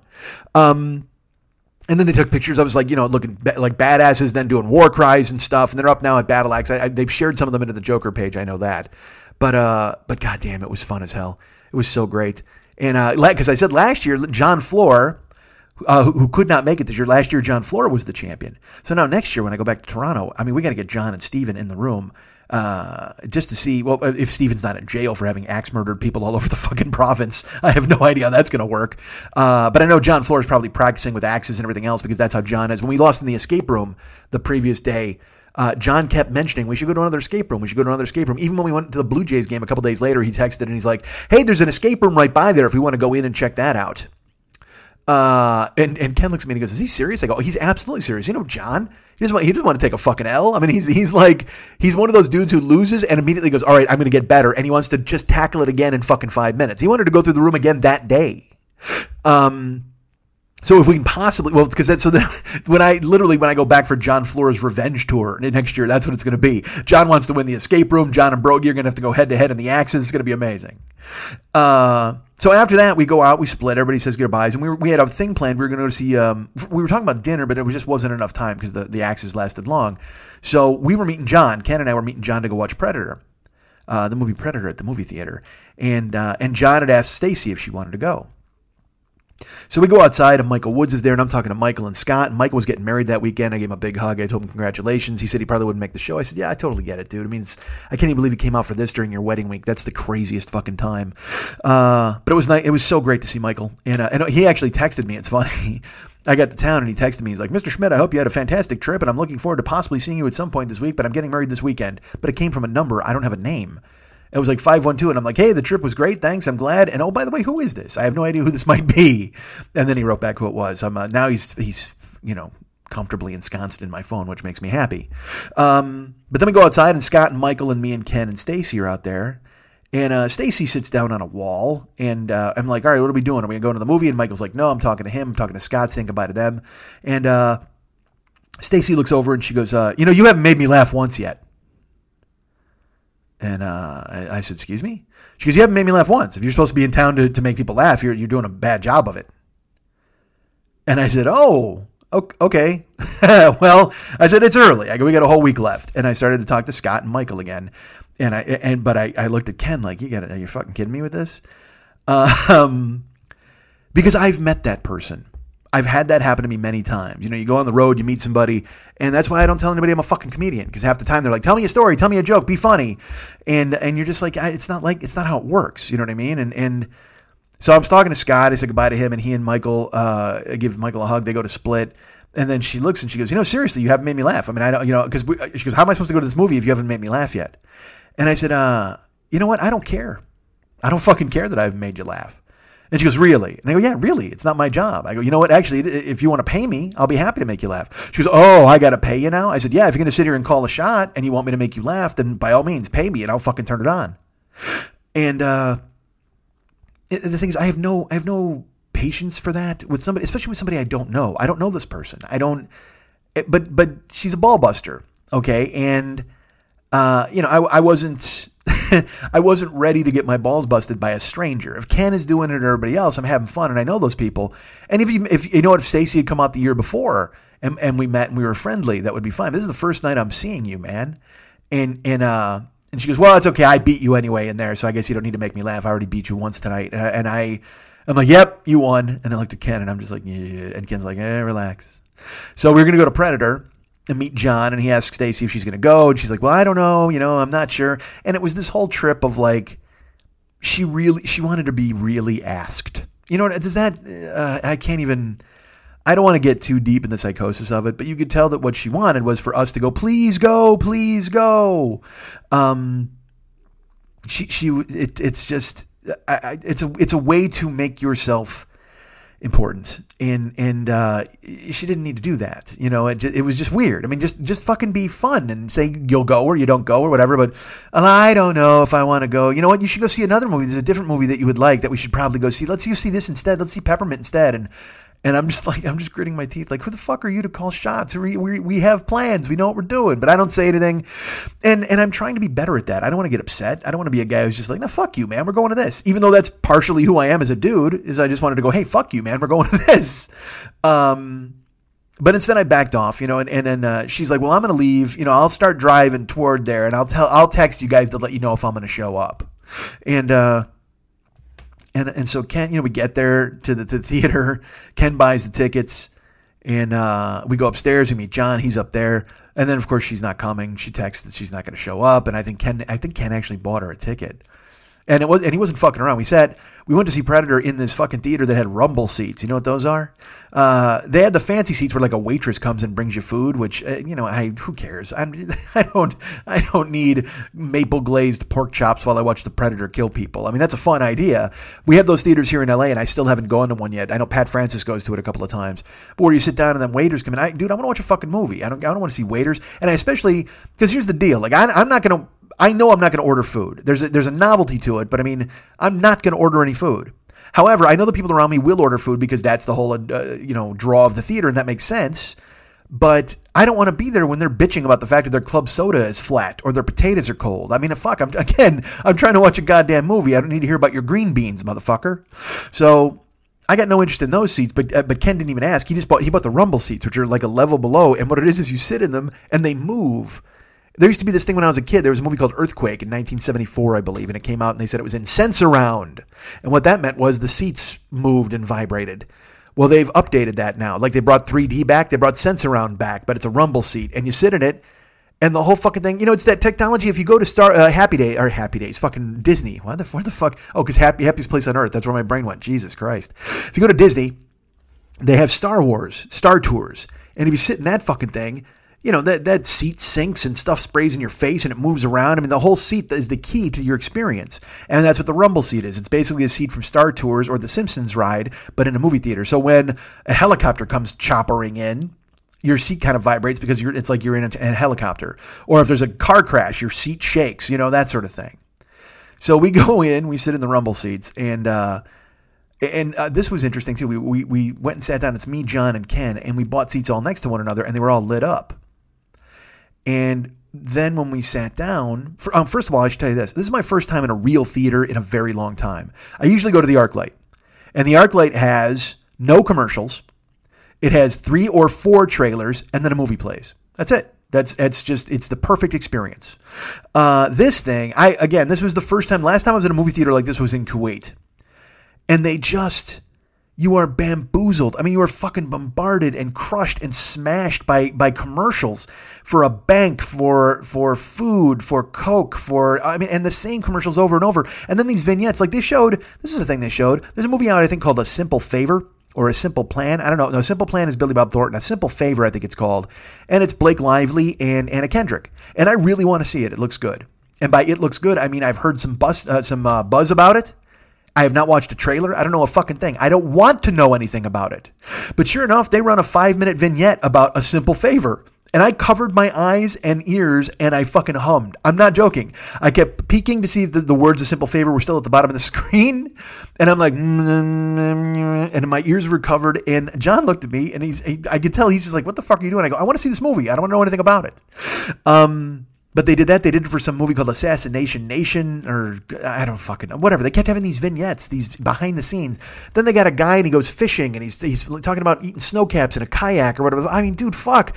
Just get the movie on. Nobody gives a flying fuck. Nobody and nobody has anybody ever changed banks because they saw the fucking ad before a movie at a movie theater? I hope not. I hope nobody's like, holy shit. You know, I've had a pretty good time over there at that credit union, but these guys, they know where to find me. They they know where I live. So you switch all your money out? Fuck that. And why are banks advertising anyway? Jesus fucking Christ, you're just you're just a money barn. That's all you are.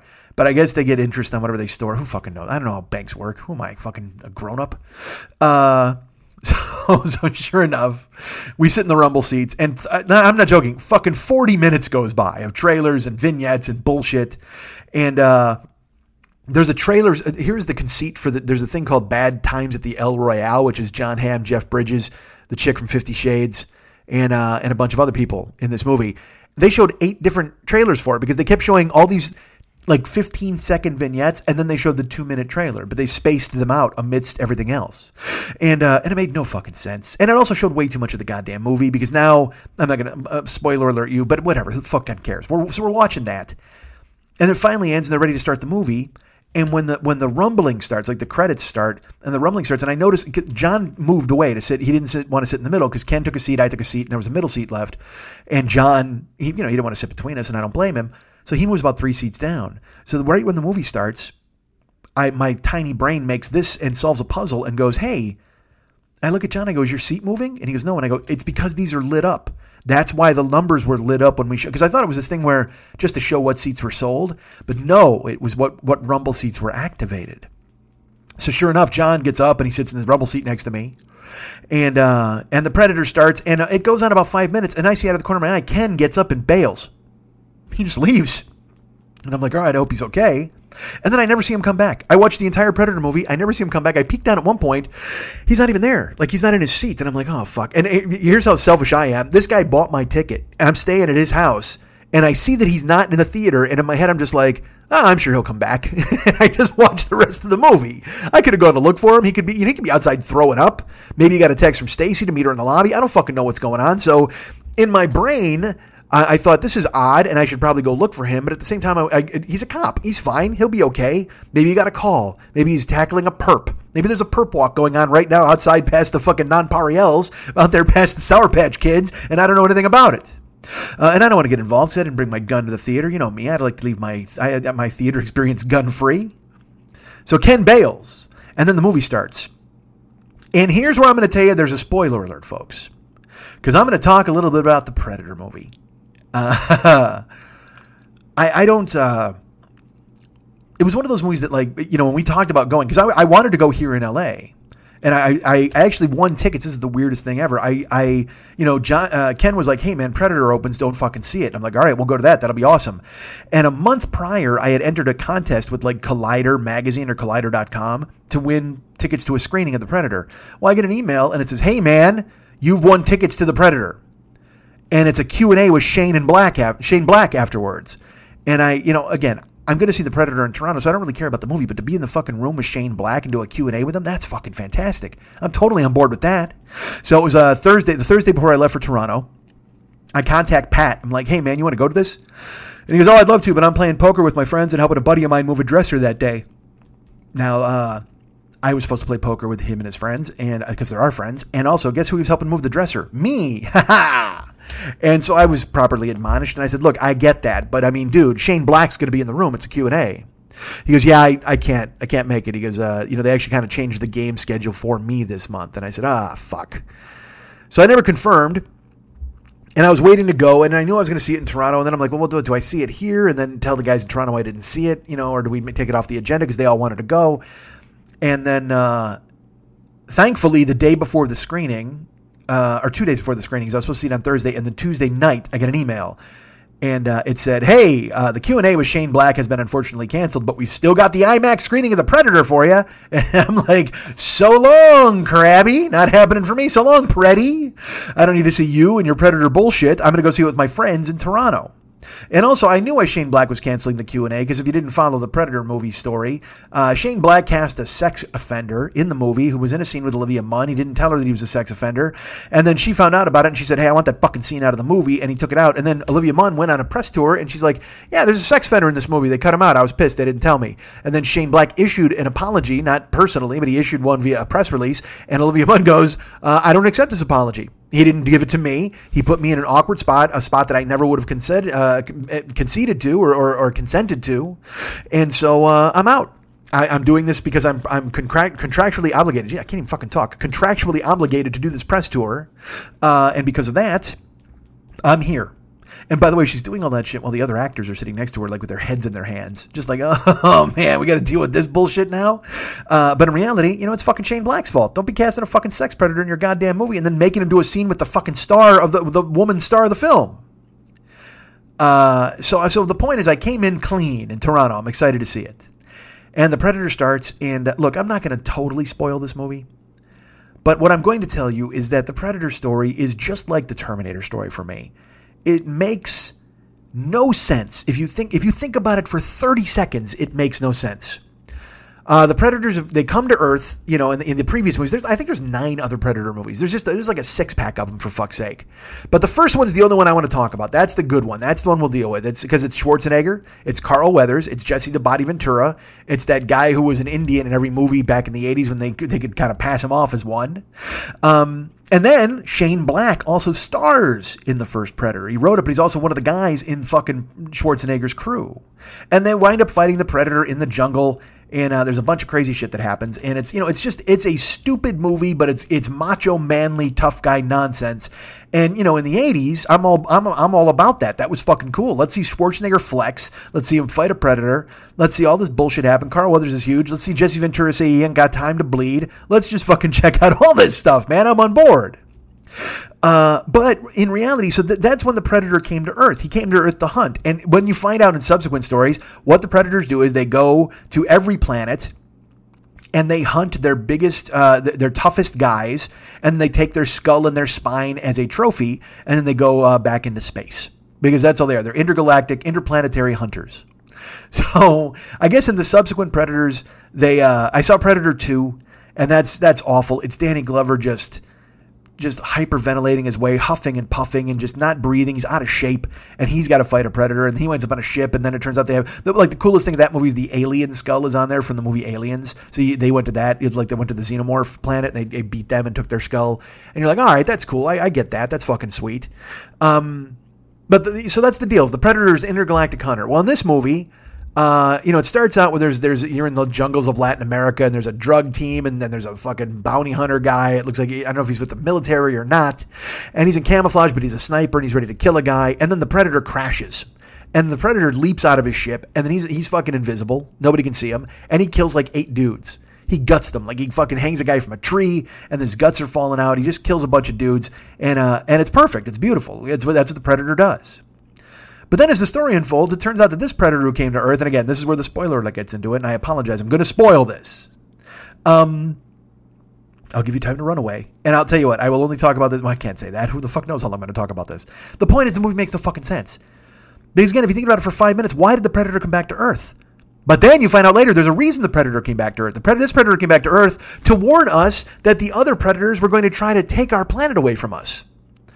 And and so this actually alleviated my concerns because I was like, well, they already defeated a human. They took his skull and his spine, or they were already defeated by us. Why would they come back? Uh, they came back because it's one predator, rogue predator, and it turns out that the predators are stealing all of the best DNA from all over the planets in the galaxy to make themselves impervious to whatever the fuck. And they came here because glo- global warming, again, brace yourselves. Global warming is going to wipe us out. So the uh, the predators want to go ahead and use some of our DNA so they can breathe our air and live on our planet once global warming wipes us out. Um, and, and so it's up to this ragtag bunch of misfits. And I, do, I don't even say that as a joke. Literally, it's a bunch of dudes who are on their way to a military prison. And they all got fucking tough guy names like I'm Nebraska Williams. I'm I'm you know cocky McCockfuck. You know what I mean? It's it's that's who these dudes are, and they tell dumb jokes and they talk about pussy and it's it's it's it's a very man movie. It's a very dude movie, but but also it's dumb. It's dumb as hell in the beginning of the movie, there's an autistic kid or Asperger's kid or whatever the fuck. He's on the spectrum. He's also he's a, you know, he's a fucking shaky head. So he he's in a fucking classroom, and then a fire alarm goes off, and he covers his ears because he doesn't like loud noises. He's like ah ah, and then these bullies come in and they make fun of him, and then they knock all the chess pieces off of ten boards because the other kids have run out for the fire drill. So Aspie gets up and he's like, "Fuck, that that was that sucked." And then he takes all of the chess pieces off the ground and he he puts them all back on the board in exactly the same places they were before those kids knocked them down. So now you know he's something special. But I'll tell you this: for a kid who was bothered by a fire alarm, he sure didn't mind the uh, fucking nine military firefights he got into later in the goddamn movie. I mean, there's fucking rocket, fucking shoulder cannons and and machine guns. He himself kills somebody. That's not a joke. The little kid, for a joke, he goes out trick or treating. Some guy makes fun of him, and he, he gets mad. And the, the fucking predator technology that he has uh, senses that he wants to attack that guy, so it kills a guy on his own balcony, blows him to bits. And uh, and it, it's played for a laugh. Ha ha ha ha! Can you believe Aspie just killed a fucking guy? And then the bullies, of course, see it, and they're like, "Whoa!" and they run away because he flinches at them. But this predator who came to save us, like I said, he's come to warn us about what's going on with the predators, right? That they're going to come and steal our planet away. Um, but the first thing he does is he kills eight dudes. Like, what the what the fuck are you doing? Why wouldn't you white flag it? Why wouldn't you just like show up in DC? I understand you crash landed because you get again his ship all fucked up, but at least come out and, and invisible and try and try to talk to somebody. White flag, anything. Draw a map in the in the dirt and just go, "I come in peace. I don't shoot me. Whatever the fuck." Instead, he just immediately starts killing guys. So of course they think you're the fucking enemy. Uh, so it turns out that he's injured. They wind up getting him, and it turns out the government has previous Predator technology. They come to get Olivia Munn. By the way, Olivia Munn. Here's how you, here's how Olivia Munn gets involved. Brace yourselves. She's walking her dog, and the government pulls up and goes, "You're coming with us, ma'am." And she's like, "What?" And she goes, uh, and they they say something about we've made contact. So she just kind of nods grimly, and she gets in the van and uh, she gets taken to a super secret base where they've got the predator on lockdown and she has to take off all of her clothes and get a fucking like a chemical bath so she doesn't infect anybody. But of course you don't see anything. They, they tease you. They're like you remove all your clothes and then she does but nobody sees anything. Uh, but in while she's getting her clothes off she tells the story of how she's come to be involved in the predator. When she was six years old she wrote a letter to the white house and she said hey basically it was like hey if you guys ever find any aliens you should give me a call And uh, and now then she got older and she became a like a hybrid DNA specialist, one of the top molecular biologists or whatever the fuck in the country. And uh, so when the predator comes to town, apparently they go, "Hey, let's look at our file of letters from six year olds and see if any of them know anything about aliens." And they find hers, and they go and they grab her and her dog out of a fucking city park. And that's not even a joke. That's how she gets involved. Uh, so she's there, and then the sniper dude who fucking steals the predator's helmet and then sends it to his Aspie kid, and then then there's a fight, and, and again, it's always, it's always these things that happen. Like you can't ever watch these movies and go, oh man, that would never happen, because again, you're just watching a movie about a fucking monster from space who who's indestructible. And and you can't say, well, then that wouldn't happen, that wouldn't happen, because you're just invalidating the entire premise. But there are things, even within the premise, that you can invalidate. This predator comes to town, he kills like eight dudes. They get him, he's super strong, he kills a lab full of dudes. And uh and then a super predator comes looking for him. And that's not even a joke. A gigantic, super tall monster predator comes looking for him. And uh and they they wind up having a predator fight in a middle school.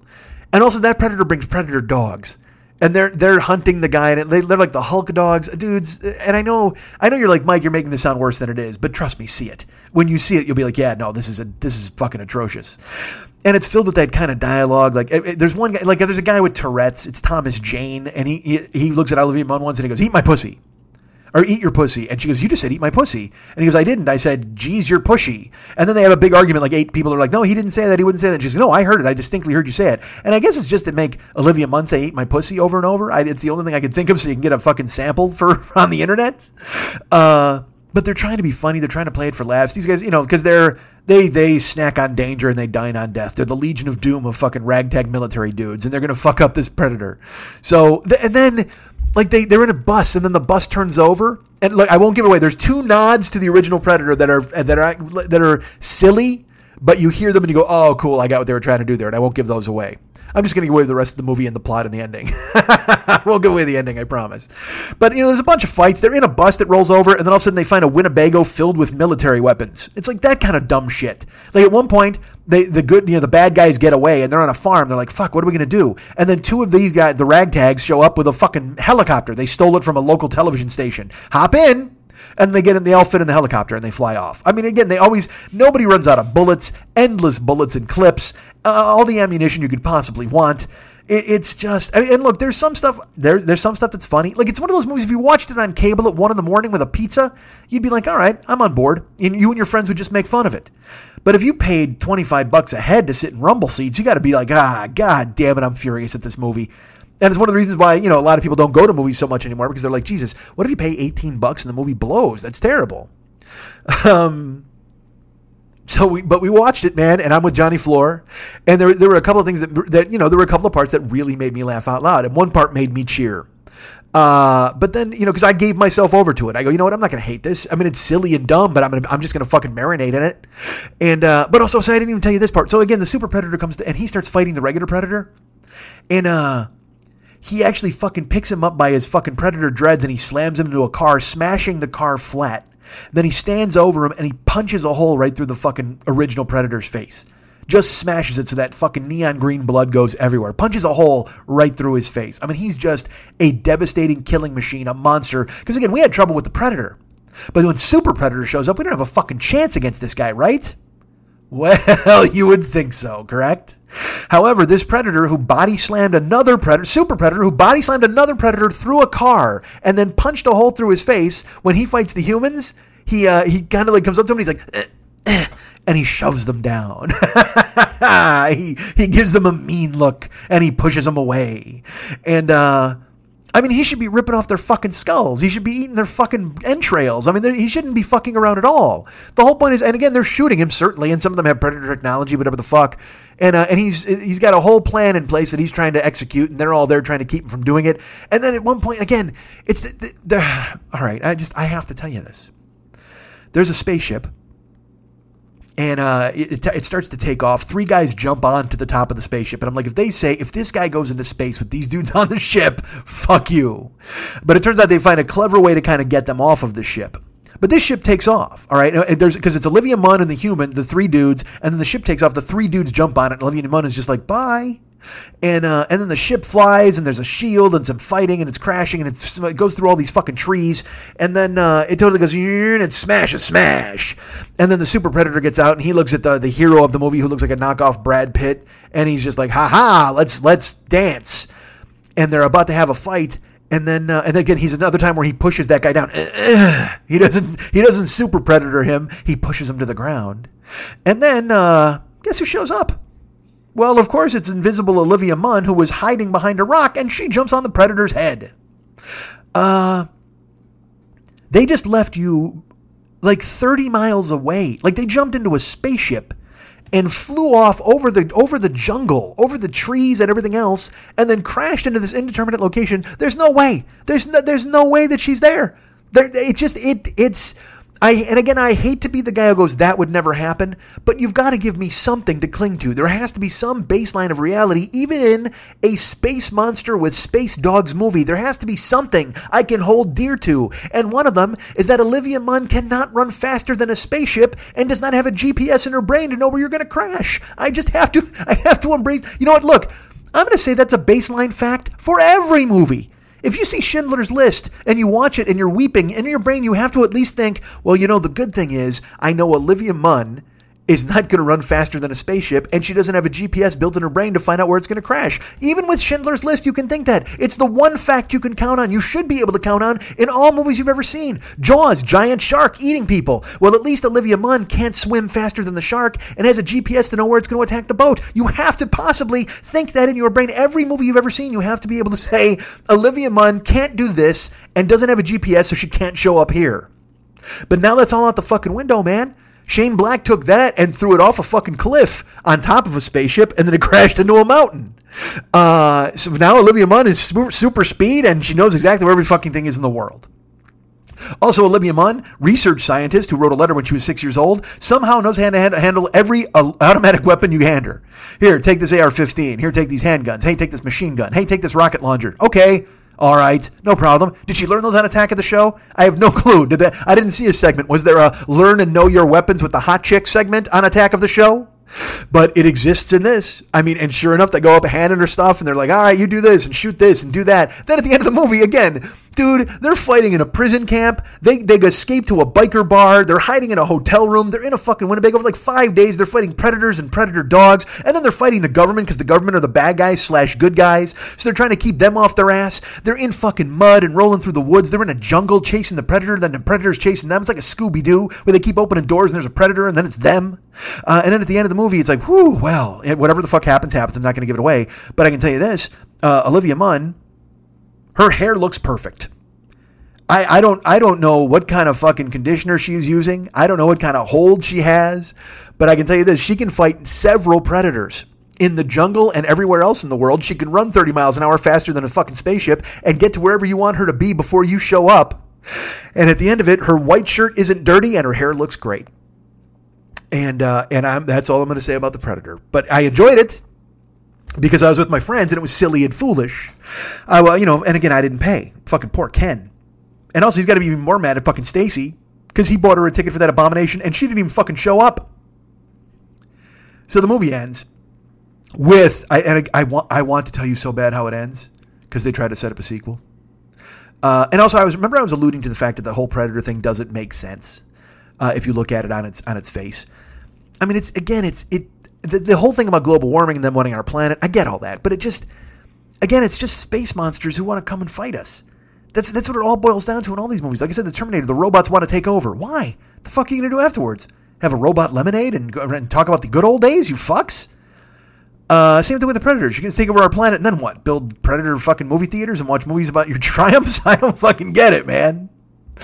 So the movie ends and uh, and I look at John, and John and John is an eternal optimist. And John is like, "Oh, that was fun," and I'm like, "Yeah, it was pretty awful." And he's like, "Well, yeah, but still, I had fun." I, well, I, I did too, but still, that was uh, that was not good. And I stand up and I turn around, and two rows behind us, up in in the waiter territory, uh, there's the lovely and talented Ken Fairhall. He's just reclined and sitting, and he just he literally looks up at me and he waves at me like the underage chick who got banged in Animal House. Like she's drunk, kind of squints her eyes and like, "Hi, friend." And I go, You're here? He goes, Yeah. I go, Where did you go? I saw you bail, but I didn't see you come back. And he goes, I can't sit in those seats. I said, what do you mean? He goes, I can't, I can't sit in those seats. The, I said, the rumble seat? He goes, yeah, it's just fucking, it was shaky. It's like fucking pinching my balls. It's throwing me off. It's like, I can't, it's too hard. I can't lean back in it. He goes, I don't, I don't want to sit in a fucking prison. I, I can't watch a movie and relax. And I went, yeah, but it's a rumble seat. It's the whole point. He goes, yeah, fuck that. Like, all right, man. I mean, I, I fully threw myself into the rumble seat concept. I was excited about it, but he uh, he was absolutely not interested, and that was fine. I totally got it. Um, but it was an experience going to a movie theater like that, man. I mean, I, I haven't, like I said, I don't, I don't go to regular movie theaters anymore.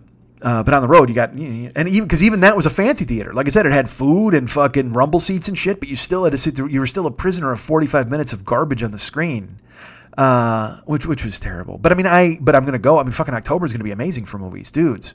Fucking uh, what what, what Halloween, the fucking new Halloween and Venom, dude. I didn't even realize that Venom was coming out.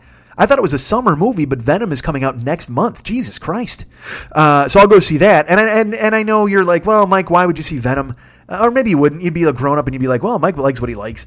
I, but I gotta see Venom. I saw Spider Man. I gotta see Venom. You gotta see Venom. Venom is fucking awesome. Yeah, but I'll tell you this: in the trailer, I saw the last, you know, Venom trailer like two trailers ago because I don't. I told you I don't watch them, but I saw a Venom trailer. I watch one and then I'm done. And I watched the Venom trailer and uh, and he calls a guy a turd.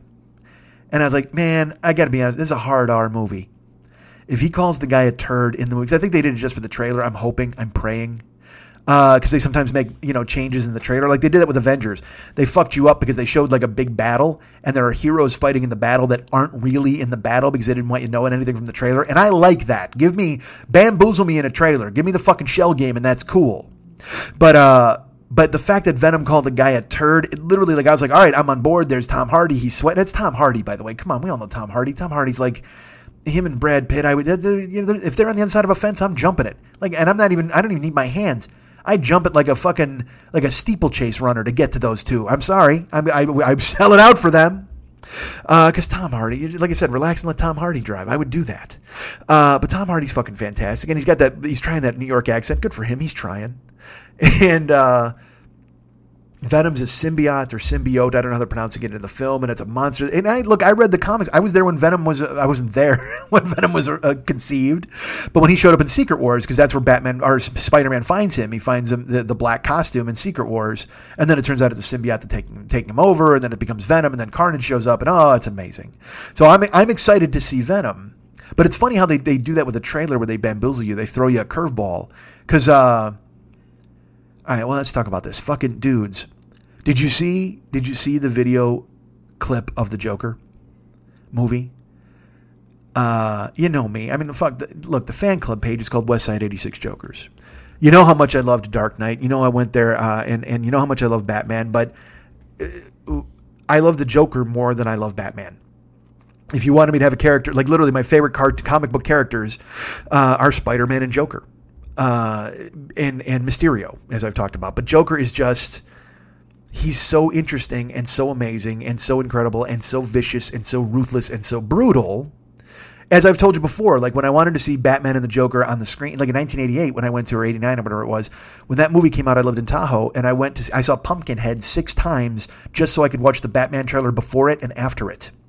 I would watch the Batman trailer beforehand, watch Pumpkinhead, and then stay in my in the theater to watch the Batman trailer before the next showing of Pumpkinhead, and we'd split because I wanted to see Batman and the Joker on the big screen. I wanted to see them moving. I loved it. I loved it so much.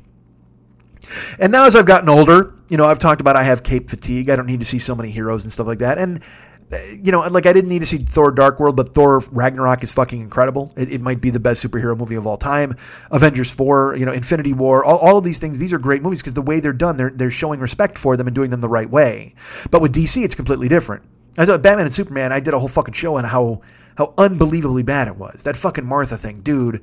The fact that his mom and his mom, and then why would you say that name? Why would you say that name? And just, it was just, it's, it's, as I get older, like I said, I can see the Terminator ethos, the Terminator myth, and see through it. I can see through the Predator myth. It doesn't make any sense to me. And superhero shit doesn't make sense to me. Now, I watch the movies and I can get into them. But also, my brain, because I'm a critical thinking person, I can actually look at it and go, hey, uh, who's cleaning up all this shit? Like, because there used to be, there was a comic book called Damage Incorporated, and it was all these guys who went out and they cleaned up cities after the fucking heroes destroyed them. Like when I saw Superman Man of Steel, and General Zod comes to Earth, and then, like I said, Superman kills General Zod. Spoiler alert. Uh, and and you're watching it, you're like, Superman doesn't kill dudes. In Batman versus Superman, Batman's shooting bullets and killing dudes. You're like, this isn't how they fucking handle it. And also, Batman is is more look. He's very physical. There's no doubt he's a fucking fighter, but he's also a detective. He figures shit out, and we don't get to see that side of him in basically any movie. Like the closest we got is in Dark Knight when he you know, coordinates all of the cell phones and shit in fucking Gotham City, and he becomes his own personal uh, you know, TSA, and he fucking uh, uh, eavesdrops on everybody to find out where the Joker is. Um, I'd love to see like a Batman movie that was a little slower paced, where he actually had to solve crimes and learn stuff, not just fucking punch a guy and hit him with a batarang, you know, and. And that was why the Joker was such a fucking tremendous foil for him because he would, the Joker flew directly into the face of all logic. So Batman could try to figure out everything. Eh, you know, remember I just told you that if Olivia Munn, in any movie you go into, Olivia Munn can't run 30 miles an hour and beat your spaceship and then also doesn't have a GPS in her head. That's that's how Batman feels. He's got that that rule that he applies to any and all crimes. You can solve things, you can figure things out, except the Joker. Because the Joker is never going to make it known what he's going to do in any real way. He'll tell you, he's not like the Riddler. The Riddler wants you to solve shit, so he'll give you clues all along the way. The Joker's just a fucking nut. And and so I, I, uh, you don't need a standalone Joker movie. You really don't. But so I was kind of like, eh. I know Scorsese's in it. If Scorsese was directing it, I would have been like, all right, I'm completely on board with this. But then when they said fucking Todd Phillips was doing it, I wasn't sure if I was interested. Uh, you know, because again, I'm so down on DC. Wonder Woman was good. I got no interest in fucking Aquaman. I don't. I, I, don't give a fuck about Flash. I don't care about Cyborg. And even now they've they've dumped Henry Cavill. So they're getting a new Superman. They're dumping Affleck. They're getting a new Batman. So they're rebooting everything without ever having been good. But they've consistently had a Joker presence, you know, and, and the worst thing that happened was when Ledger died, you know, because he was he was so fucking good at it. But I will tell you this: Heath Ledger was such a tremendous actor. Uh, I don't I don't know if he ever would have done another Joker movie. You know, he was he didn't seem like the kind of guy you could go, "We'll give you fifty million dollars if you do this." Now, look, fifty million dollars is a lot of fucking money, and it buys a lot of fucking Olsen twins and pills. But at the same time, he might have been like, "Ah, fuck this, man. I want to move on to the next challenge." Uh, like fucking what's his name, nutbag Shia LaBeouf.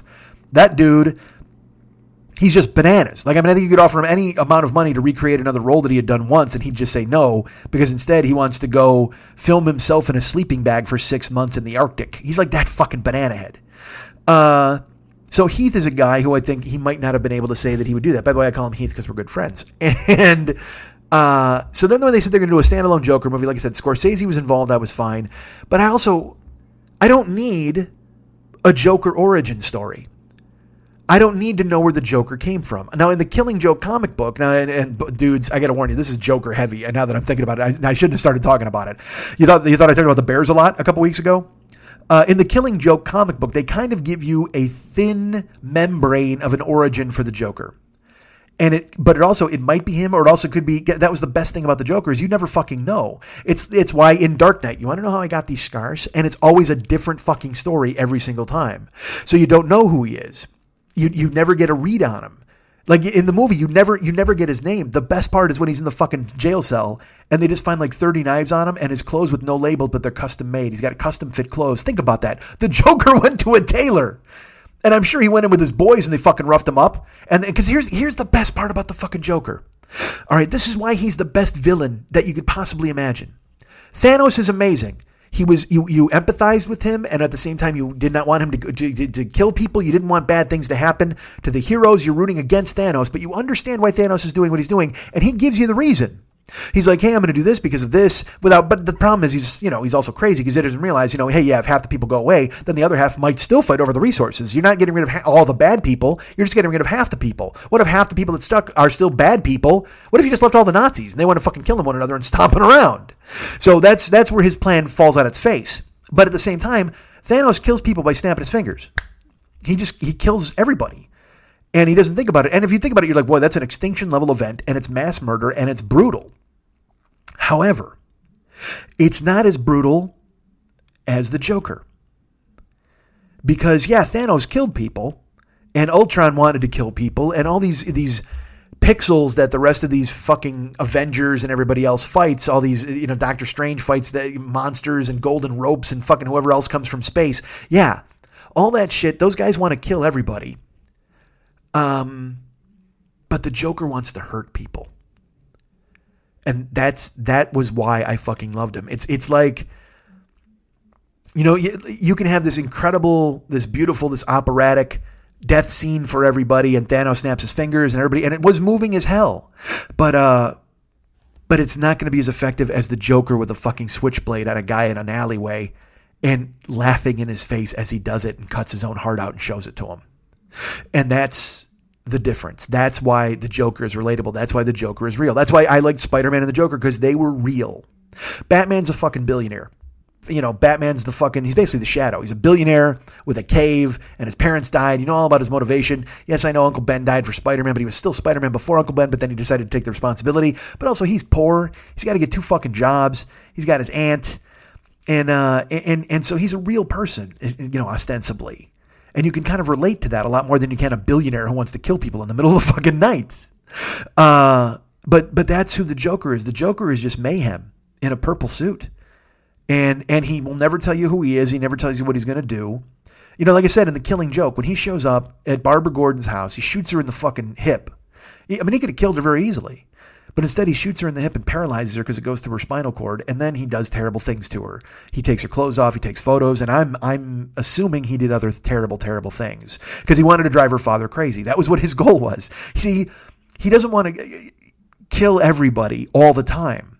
Sometimes he's he does small crime. Sometimes, like in the Dark Knight in the comic book, he goes to be on basically what is the David Letterman show, and. uh and he he gasses everybody and he kills like 500 people in the audience because he's the Joker and he thinks it's funny, uh, and he gets to escape. And and you know his his complete obsession is with Batman. You you don't really know why, um, and that's that's the best part. It's like you don't know. He's just nuts. He's like he's he's as if Tyler Durden was was a, a supervillain. You know, you just can't predict what he's going to do next and he's and he's psychotic. But like I said, you know, anybody can kill people. The Joker hurts people, and he laughs about it, and he thinks it's hilarious. And that's one of the reasons why I dug him so much. Which it, it's it's fantastic. I want. I understand Thanos. I understand these villains. I understand, you know, even Doc Ock and Mysterio, but it's all, it's a lot of pixels. You know, the Joker is flesh and bone. I, I want criminals made of flesh and bone. Those are my favorite stories in comic books. You know, when, when I told, I've talked about it many times before, Spider Man had an arc where he fought this guy called the Sin Eater and it was just a crazy guy with a shotgun and a mask. And because that's real, man. And, and, and I, I really relate to that. I enjoy reading that stuff. I, I like stuff that, that hits home, like The Punisher. I mean, I, I just, I fucking love The Punisher. No, I haven't seen it on Netflix yet. Don't ask. But I mean, The Punisher is just a fucking, he's just murder. He's just a guy made of murder. And it's fascinating. Like, I, you know, I'd love to see a fucking setup where the Punisher has to go against the Joker. Because I think the Joker would love it. You know what I mean? Because basically, the Punisher is just Batman who kills. That was what DC did was they or uh, Marvel they just stole Batman and made the Punisher out of him basically, but they made him a psycho. And Batman though is a psycho. Batman Batman's a cop when you get down to it. And uh and then, then, that new Joker. So again, I wasn't on board with it. I just didn't care. I wasn't I wasn't excited when I when they announced it. Then Scorsese, I'm like, well, all right, you know, I can fucking see this. Uh and then and then they said Joaquin Phoenix and and in my head I just went, you know what, fuck. I I'm gonna have to see this. I mean, I'm gonna see it anyway because it's the fucking Joker, and I mean, literally Joker and Spider Man. I, I have to. But uh, but Joaquin Phoenix, how good is that guy? I mean, he's phenomenal in every movie he's in. He's so good. He can play malevolent. He can play scary. He can play funny, and uh, and he can lose himself completely in a character. And the, the problem is following Heath Ledger. There's no doubt. Look, there's no problem in following Jared Leto. I mean, we, we all know that that was a misfire. Although I did like the idea of like kind of a younger hip hop crime boss Joker. Like he adapted to modern times and made himself that guy. He shouldn't have had a fucking tattoo on his forehead because that was fucked. But I, I didn't hate that movie. I told you I saw Suicide Squad on HBO, and if I'd have paid to see it, I'd have been like, fuck. But seeing it on HBO, I'm like, this isn't the worst thing I've ever seen. You know, Deadshot is Will Smith, and Will Smith is always Will Smith, so you can't get past that. And Margot Robbie is fucking hot. Um, and but then even in that movie, they wind up fighting magic. You know what I mean? They got to fight a fucking a chick, the, whatever the fuck, the enchantress, whoever the fuck. Um, but the scenes the Joker's in, like the scene in the club where he wheels on the hip hop dudes, and then the scene where he shows up and he makes the fucking prison guard confess. Uh, there there was a Joker vibe there that I dug. Again, he doesn't need the fucking head tattoo, but I mean, I I can find something. I mean, it's not Heath. It wasn't Heath Ledger at all. But it, it shouldn't have been. But it's a tough act to follow. So I think maybe a good thing for Joaquin Phoenix is following Leto instead of following Heath, although Heath is still the overarching idea we have of what the Joker can be on screen. But Joaquin Phoenix, man, I'm I'm on board. And and so you know, they announced that casting, they announced the movie, and I, I keep, you know, there's all this snark online where everybody's they're ripping it. So then last week, uh, I was in Toronto and I, I had seen a picture. He had released a picture of Joaquin Phoenix and Todd Phillips on his Instagram, and it just said Arthur. And it was Joaquin Phoenix as whomever the Joker is before he becomes the Joker. Now, if he's Arthur, I think that actually conforms to the killing joke membrane of a story where he winds up being a comedian. Then he gets mixed up with the mob and starts doing these these these robberies and uh, whatever. You'd have to read the book. I'm not going to give it away but he just puts up Arthur. And so everybody goes, oh my gosh, look at him. And then of course everybody's got to weigh in and be like, well, he shouldn't look like that. No, he should look like this. No, what if he looked like this? All this, all this kind of stuff. But then uh, about four days later, he puts out a video and it's called a color test. It's a 30 second clip. And I first saw it in the hotel room in Toronto with Ken who must have just been thrilled that I'm I'm going. Look at this Joker clip. I mean, he's a he's a guy. Like I mean, he's a man. You know, grown up with kids and a house and all that shit. And I'm like, duh, we. But that's kind of the problem that I have. Also, is the fact that you know the, these movies. When, when we were when we were kids, like when I you know when I was twenty and stuff or whatever, and I read fucking comic books and I looked at that stuff, uh, it was for me in that age group, and it wasn't it didn't dominate the world. Now it just seems like it dominates the world so much, and then everybody. I'm getting ahead of myself. I, so the clip is it's him standing there as Arthur. It's Joaquin Phoenix, and it's a live action clip, and it uses a song by the Guess Who called "Laughing," and and such a great choice of the music. And also, he does a little trick at the end because uh, he plays the he plays the little first verse of the song, but he takes out the last line of the first verse and replaces it with a different line uh, from that repeats throughout the song.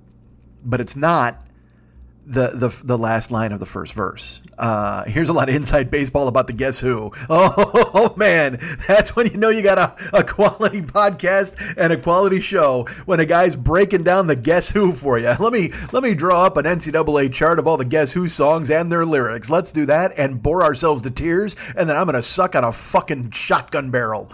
Uh, oh man, I just I know, I know, it's a lot of t- a lot of talk about something that you might not care about. It's a lot of Joker talk. I get it, but it's it's it's relevant to me. I uh, because I must explain it to you because I again that it's I'm obsessed. I've watched this clip a thousand times, a thousand fucking times. I watch it every day. I watch it. Sometimes I'll go to bed and I run on Instagram real quick and I go, hey, I should check that up before I go to sleep. And that's weird, probably, but it's just I I love it so much. And here's why I love it so much. So the clip is Joaquin Phoenix and he's there and he's Arthur. He's got his hands tucked in his pockets. He's just drab. He's got drab hair and drab clothing. And this song starts by by the Guess Who, and uh, the lyrics are "I should laugh, but I cry because your love has passed me by. You took me by surprise." And then uh, the last line he says, "I didn't realize that you were laughing." But that's again, like I said, that's not the real. I won't give you the line because why should I? You don't care. Um, but so the song plays, and it's this little. It's a real spare guitar track and there's a there's a clip a clapboard, you know, like a whiteboard, and it just says Arthur a, a color test. And then the song starts, and it says, you know, I should laugh, but I cry. But the whole time Arthur's standing there, and he's grim. He's just making a grim, normal, straight face.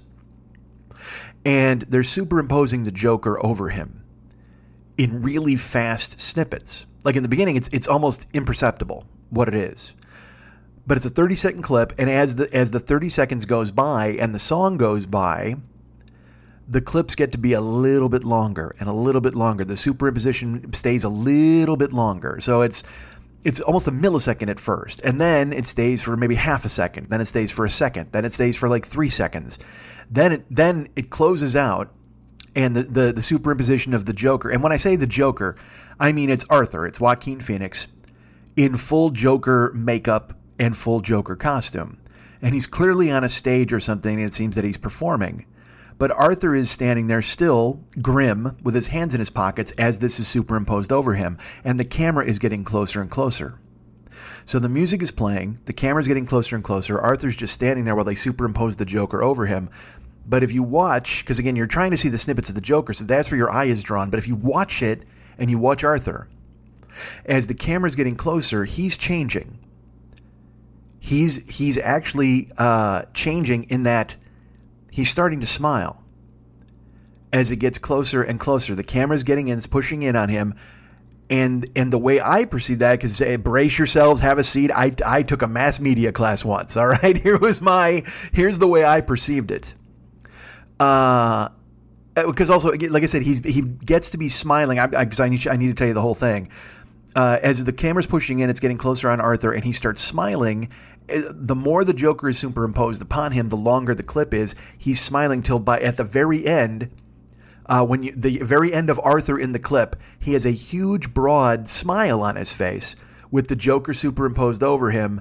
And then the last line, like I said, from the Guess Who is it says, You were laughing. And right when he says laughing, it switches. And Arthur is gone, and the Joker is there. And the Joker has a huge smile on his face. He's in full makeup and full Joker costume. So the Joker that had been superimposed on Arthur has now taken Arthur's place, and he has a huge grin. Uh, but then he he he does this this barely perceptible move where he lifts his eyebrow really quickly. It's just it's just I mean it's just this this little arching of the eyebrow and he he exhales so deeply after and he just and then he makes a really straight mean face back at camera. And and again, brace yourselves, folks, because again, I took a class one time, but my perception of it and what leads to my enjoyment of it, which leads to my uh, because you know, and isn't that the way it always should be? Shouldn't you just perceive art your way? You know, I, and I, I got to tell you, I'm starting to. Uh, you know, I'm thinking about my apartment in a grown-up way. I have a lot of photos of my friends. I have photos of my godson and my and and his sister up, and I have a photo of me with my friend Jeff from the UN of Evil at his wedding. I was his best man, and it's a great picture. It's a, a, picture I love. If you want to see it, tell me. I'll put it on the Joker's page, or I'll just I'll hold it up during a stream or something. But uh, but I'm finding all these photographs, and I want to find places to put them in my apartment because I want to surround myself with things from my my past and things that I love. But also, I'm I want to get into art. I know that sounds dumb, but I, I I've been struck by images recently, and I saw things like I uh, I follow a woman named Charisma Carpenter on Instagram if you know who that is, she's an actress. Uh, she's been in Buffy and a million other things. And uh, she is, I mean, like top 1% beautiful women in the world. Her face is just, I mean, she has a perfect, unbelievably beautiful face. And she does a ton of interesting things. She goes to Comic Con. She she's always driving in Malibu, and I just love it. Her music choices are whatever. I like following her. So she also puts up interesting artwork. She'll put up uh, you know artwork, pictures, and things like that. And she put up a, uh, a picture the other day and it I it was it was one of the first times I felt viscerally moved by a by an image of artwork. And like I said, I've been I've been looking to explore. Like I said, I have movie posters to frame, and that stuff's great. But I I would like to maybe have a painting, you know, and and you know, obviously uh, you're like, well, call Max. Well, I, I, know, but I would have to pay Max. I got to commission him, of course. Um, but this image that I saw, it was a uh, it was a it was a tight image on a woman. It was basically a woman in, in repose. She was reclining, you know, uh, uh, leaning on her on her side. Almost, you ever seen Venus on the? Or no, the Venus is standing up. I think it's a woman, basically a woman laying down on her side. She's so she's propped up on an arm, and elbow, but you don't see any of that. You literally only see the woman from basically mid thigh up to navel, and she's naked. And it's beautiful because the, the female form is incredibly beautiful, and especially that area. But she is wearing a crown of thorns as a belt. And and there's she's you know there's blood obviously coming out of her waist. So her it's it's cinched in and the, her waist is bleeding but her you know her shape her her you know everything else is intact. It's beautiful. Like i said from about her navel a little over her navel to right about mid thigh now i want to know what that piece of artwork is. I tried to google it uh, you know crown of thorns waist belt woman blood weeping whatever. I, I i tried to do all of that. So here's what i did because i'm this guy. I actually wrote charisma carpenter a note which you know, they're celebrities. Nobody's reading their fucking mail. Certainly not from some nobody who writes them a goddamn note on Instagram. But I wrote her a note and I said, listen, uh, you know, I, I hope I'm not overstepping my bounds. I'm just wondering what that image was, what the actual, what that image was taken from, like what piece of artwork. Uh, here's the thing: I haven't heard back from Charisma Carpenter just yet. I'm sure she's she's just waiting for the moment to spring it upon me. I'm sure in the middle of the night time, I'm just gonna be like, Mike, oh my god, I finally heard from you. Um, I, shouldn't even have to write me. If she just put it in her fucking Instagram feed, that would be fine with me too. I would love that. But it's just, but it struck me, and I was like, that's boy, that's fascinating, and it moved me, and it's something that I would like to see the larger image of to see what it is. And I, I so I started to look at you know painting, and I started to realize I liked I was liking expressionist paintings because I, I don't know again, I don't know a fuck all about what these things are or what anything is. Paintings, I don't know who they are. I, you know, it's that thing. It's like it may I may not know art, but I know what I like. Uh, but I started to do some Googling and I looked, you know, I was talking to my mom because my mom loves art. She loves Maxfield Parrish and all these other people. And she's like, you should like him. So I started to look at him and I didn't, it didn't jump at me. You know, it's not, I don't, I don't want people. Although then, you know, the thing Charisma put up, I'm obviously, I'm like, well, that was pretty fascinating. But I like shapes. I like, I like, uh, like I said, I like expressionist stuff. And I, I found a, a I found a, an artist named Anselm Kiefer and he's, uh, he's from Germany um, obviously with that fucking name, and uh, he, he he works with scrap metal and all these whatever the fuck. It's just it's so weird to all of a sudden have this interest, and I, I didn't see it coming. I didn't I didn't know what it was, but I've started to become fascinated with. And you know what I think? Really, you know, I haven't had TV since July. So I'm wondering if that's leading me to crave imagery from other sources, uh, and and other interesting sources and other interesting imagery. You know what I mean? Like I I told you I have photographs of people and I have movie posters of things that I love, but uh, but to see things that have been created by by people, you know, like I, I in one of the things I've unearthed, I found a painting Mex made for me of Michael Madsen as Mr. Blonde, and it's it's just phenomenal. I mean, it's just a small it's just beautiful. I mean, I, I love it because it's not a painting where he sat down and it looks exactly like him. It it's one of those paintings that it looks almost tossed off and a little bit unfinished, but it's also brilliant in its focus. Uh, and I like because you know exactly who it is, and it's just, but it's not. I, I don't know how to explain it. If you sat down and did an actual painting, you would fill in his hair and his eyes and all these different things. But the, the, what Mex did is just it's just beautiful. And also, there's a painting he did of me, and I showed this on a live stream once, where it's basically a big little Schmitty suit, but I'm taking the head off, and it's it's me in the suit. And I love both of those. So I've got those; they're framed, and I have them here. Uh, so I'm wondering if maybe I'm craving imagery because I'm not getting it from other sources and things like that. I don't I don't know. Uh, again, I took a class on that, folks. I took a lot of classes on a lot of things. this is a lot of fucking nonsense. Um, this would be one of those things where it would be a discussion to have with somebody else and talk about their love of art. And maybe they could steer me in a different way. Whatever the fuck. I i found myself liking expressionism. I found myself liking uh, i found another artist named kit king. I found her. And she does basically paintings that look like they're photographs. Paintings of people's faces that look as if it was a photograph and and but made giant. But for some reason she can paint re, i forget what it's called realistic something. And it's just phenomenal. But also she does these pictures that are just it's called drop art so she'll paint, it'll just be like paint streaks, but then underneath are these little black shadows underneath that look like drop shadows to the actual streaks, but it's all part of the same painting. Like she painted all of it. It's not, there's no shadow. She painted the shadow part underneath the streaks. And I, I just find that fascinating. And again, because I'm eternally fascinated by things that I can't do.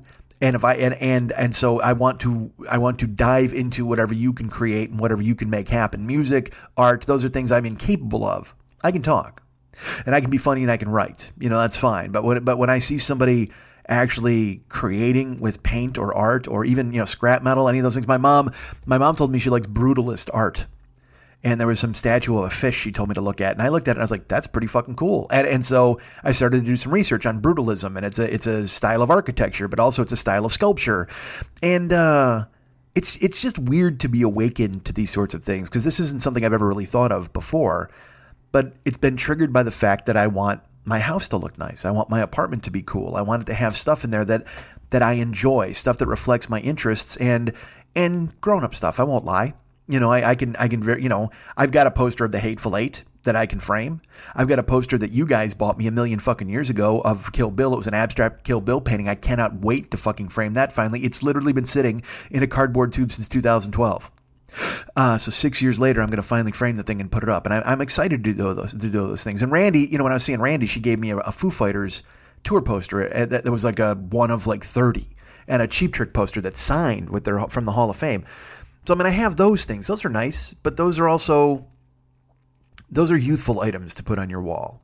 That's I, I don't want to say frat, but I mean, you know, I told you when I lived in fucking Tahoe, our whole fucking our, all of it, kitchen, living room, everything. Well, the kitchen was covered with fucking centerfolds, so that's a totally different story. Hustler centerfolds and Playboy centerfolds, but in the the rest of the house was all movie posters. I mean, you couldn't see a spare inch of brick because we had those white bricks in our house. Uh, we had movie posters all over the whole thing because we stole them from the movie theater every week. Hi, I was a good guy back then. But uh, but it almost strikes me as you know, like I said, I have these photographs which are great because that that reminds me of my life. But also these movie posters which I'm going to put up because I love them. But also they just strike me as being uh, of youth, and and this whole rebirth thing is about growing up a little bit. And and so I you know I, you know I'm going to get a plant. I know that sounds ridiculous.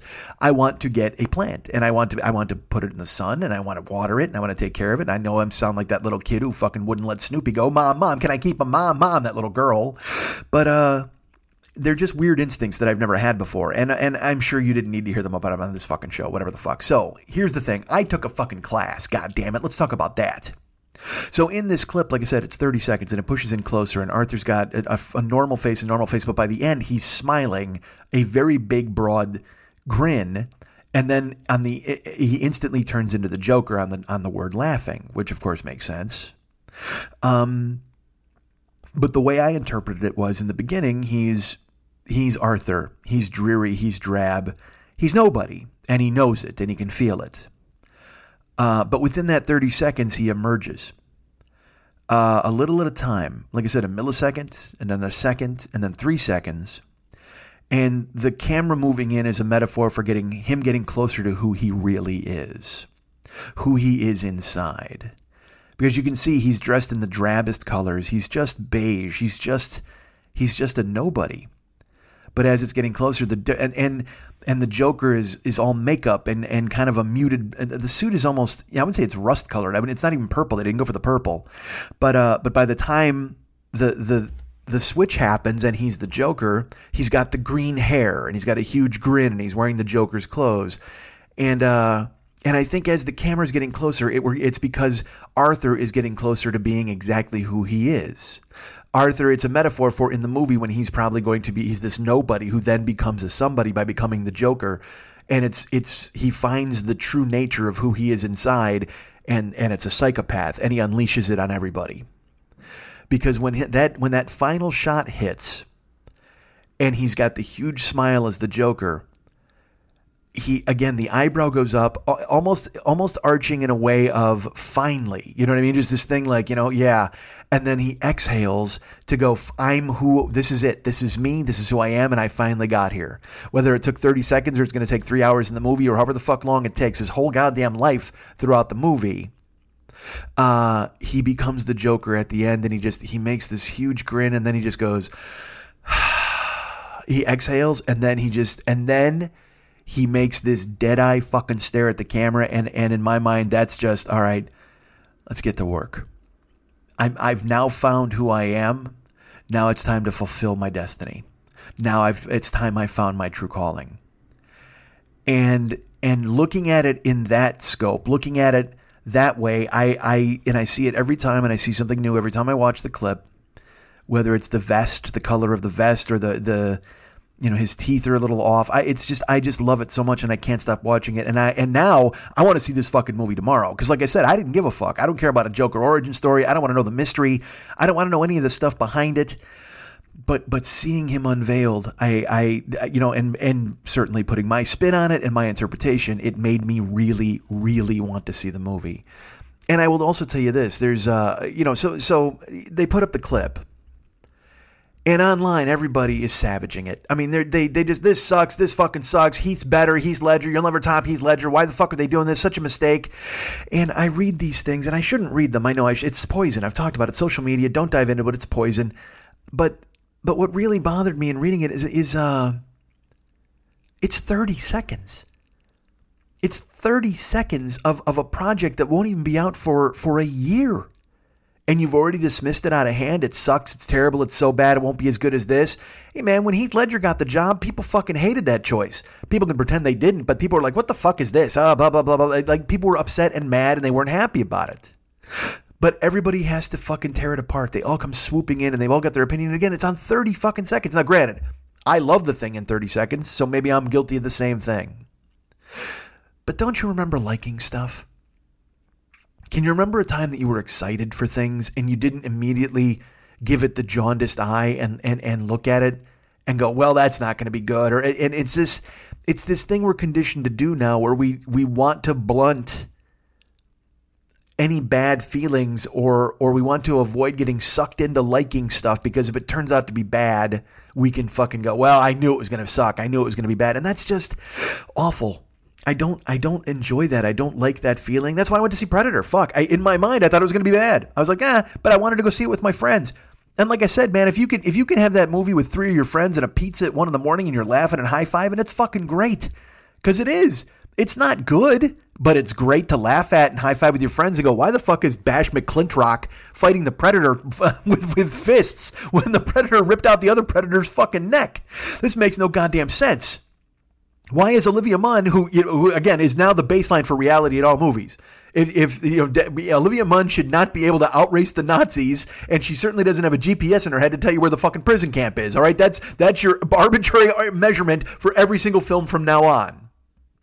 But if you're with your friends and you're laughing your balls off at it, you know, I'll tell you what, one of the best times I ever had at the movies as a kid was I went to see Friday the 13th, part fucking whatever. I think three, but that was 3D, so it couldn't have been Friday the 13th, part three. But it might have been two or possibly four. Could have been nine or 40 fucking seven. I, I don't know. But I went with a bunch of guys from high school.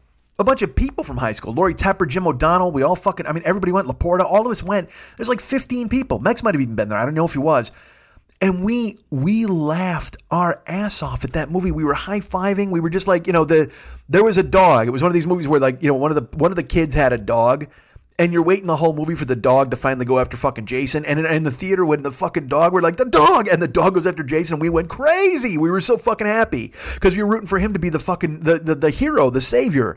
But it's one of those movies where you can have this kind of communal experience where you're cheering and going crazy and having fun. You know, when I saw Dark Knight at the ArcLight, I told this story. When, when he comes, when he takes the mask off in the bank, the people cheered.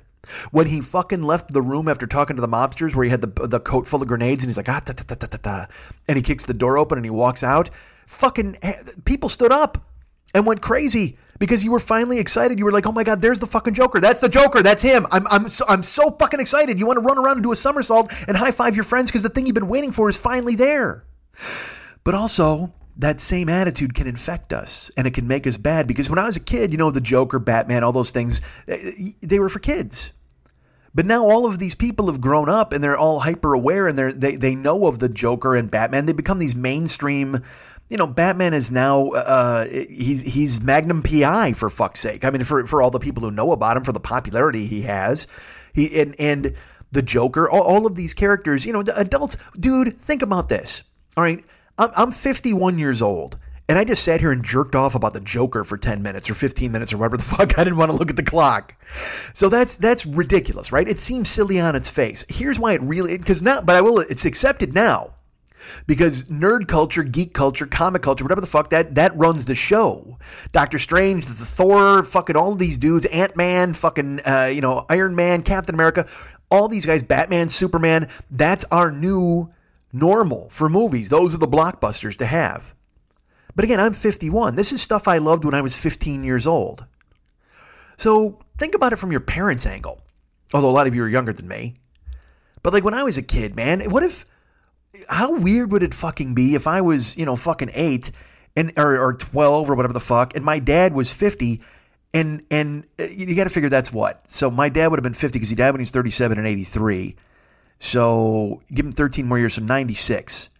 So if he liked something from the time he was 15, so he's 50 and 96. I'm doing the math here. So 35. So 96 to 66. And then, so we'll go to 61. Something from 1961. Like, what if my dad loved The Saint? And it, like, you know, like, like some fucking radio show or something. And, but didn't just love it. I mean, he collected shit and he wanted to go see it and he wanted to watch movies. And he wanted, and he talked about The Saint all the time. How weird would that fucking be, man? You know, th- that's what I'm saying. As adults, when I was a kid, adults grew up. They grew up and they started drinking gimlets and they wore fucking slacks and they had key parties and they didn't fucking watch Batman. You know what I mean? It was a, it was a goof. It was a joke. Uh, you know, the things that were ch- for childhood were left behind in childhood, and then you had to drive a bus and raise your kids. You had to open the bakery every morning at five in the morning. You had to get some pomade and slick your fucking hair back and have a cigar and drink a fucking 12 pack of beer when you got home and fall asleep in your chair reading the newspaper. Well, now we've all been given the luxury of still enjoying all of the things we had from childhood because as we've gotten older, they've aged with us. but they just keep rebooting them and making them different for younger generations. And also, that gives older people the reason to bitch about how it was so much better back in their day. And we're just in this fucking centrifuge, this hamster wheel of Batman and Spider-Man just constantly being fucking created and and spit out for other generations to enjoy and other generations to bitch about because they're not as good as their Batman or their Spider-Man. You think my dad was like, "Fuck, I can't believe the Saint. Why are they remaking the Saint? Like, what if they kept remaking the fucking Saint? Why is he the Avengers with Emma Peel, which they wound up making a movie about and it fucking died?" But think of that if your if your parents did something from the '60s and they just and they still loved it when they were 50. Like my mom loved Elvis and he wound up dying, I'm sure she'd still love Elvis now, but he doesn't count. But if my mom still loved Elvis movies and Elvis was still making movies like fucking Blue Hawaii when he was 85 years old, I mean that would be fucking pathetic.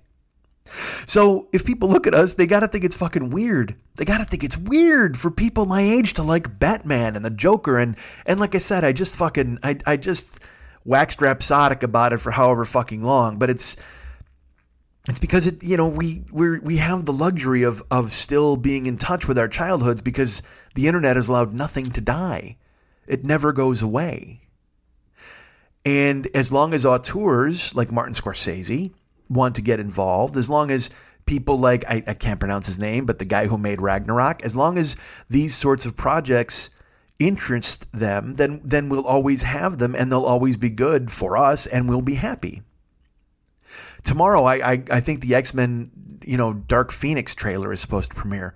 I've read nothing but bad things about it. Like I it's funny how I can take or leave the X Men. I don't give a flying fuck. Wolverine I like, but everybody else I don't know who gives a shit. Like you know, I can't imagine. Like I'm sat here just now, literally, and and just gave the Joker a hand job for an hour. I can't imagine talking to you about Gambit for five seconds. I can't because you love what you love and it sticks with you. So I had to hear people bitching and they're moaning and they're yelling and they're fucking angry about the Joker and they're mad about the clip and they, you know, I even talked to Mex about it. He doesn't like the makeup. He's like, nah, man, they had the chance to do something really different here. And he said when he saw Heath Ledger the first time, it blew him up. You know, he was thinking to himself, holy fuck, you know, this is this is a guy that's dangerous and different. And I, I can totally see that. I can absolutely see that. But but my take on the makeup on Joaquin Phoenix is Arthur is so drab. Arthur is nothing. Arthur is is a, an afterthought. He's the guy you bump into on the street. You might not even say, "Excuse me." You don't notice him. So of course he's going to choose the most garish clown makeup he possibly can. I mean, he's he hasn't gone straight psycho yet because this is the beginning of the Joker. He's not he's maybe not as malevolent right from the jump. He's just learning how to express himself. And when he's learning how to express himself, he's going to pick the most colorful avenue that he possibly can. So, of course, he's going to make his face up to be like a completely garish clown, but also he's going to put too heavy on the mouth and too heavy on the lips, and then because he's he's not really in control of himself and he doesn't know what he's doing. He's it's like that line in, uh, in Silence of the Lambs when uh, Lecter is trying to convince Clarice. He goes, "It's almost the you know." The the elaborate he he lies and and then when she solves it later she goes the elaborate lies of a fledgling killer. You know what I mean? Like the uh, uh, and and she puts it all together. So that's the elaborate makeup of of a fledgling psychopath. That's how I look at Arthur putting on the Joker makeup, and because it's still normal, it's still within the realm of being a clown or whatever he envisioned himself as, but also he's got enough psychopath in him to where he can't do it right. And maybe, maybe he's so excited to come out of his shell and become that character, he can't put it on right. His hands shake maybe he can't make himself look completely aligned and and he you know you children color outside of the lines. And arthur by becoming the joker uh, and making that decision to basically leave polite society will always from that moment on color outside of the lines. And that's and that's exactly reflected in his face makeup. And and i can't stop watching the clip. I'm so excited. I wish I wish October of 2019 was here already. Uh, I'm excited. I because I here's what I hope for. I hope it's a night because it's set in the 80s. I hope it's a, a, like a 1980s fucking crime drama. I hope I hope it's violent. I hope it's a hard R. Because, like I said, I don't want Venom calling people turds. You know, Venom calls a guy a turd. You're just like, see, now this is a concession for audiences. This is a way to make a, few extra dollars to avoid a certain rating or to avoid that. I, I have to hope for the trailer the turd was thrown in there and he calls him a fucking piece of shit or whatever the fuck he does because that's real. It's just real. It's tin eared to hear them avoid obscenity in a way to try to make more money it frustrates you. And and it frustrates me any any project mobster project any real project you know i i and so i'm re- i'm hoping for you know what i hope they make I, i've often said that dark knight was the departed but batman shows up. That's how that's how i saw it. And uh, and with scorsese's involvement here in the joker movie i it can't be more more alike with my with my analogy. I, I want them to make Mean Streets, but I want the Joker in it. I, I want them to make Mean Streets, and the Joker is is De Niro character. I think it's Johnny Boy is is who it is. But that that's what I want. I want the Joker to be fucking Johnny Boy in, in Mean Streets. And uh, and I will I will pay you every fucking dime I have if you stay true to him being a psychopath. You stay true to him being a murderer and, and you don't, and not just you stay true to him being a murderer, you stay true to him being a guy who hurts people. Not a mythical figure, not some, not not a fucking super villain, uh, but but a fledgling killer learning who he is and deciding how much he likes hurting people. That'd be fucking fantastic.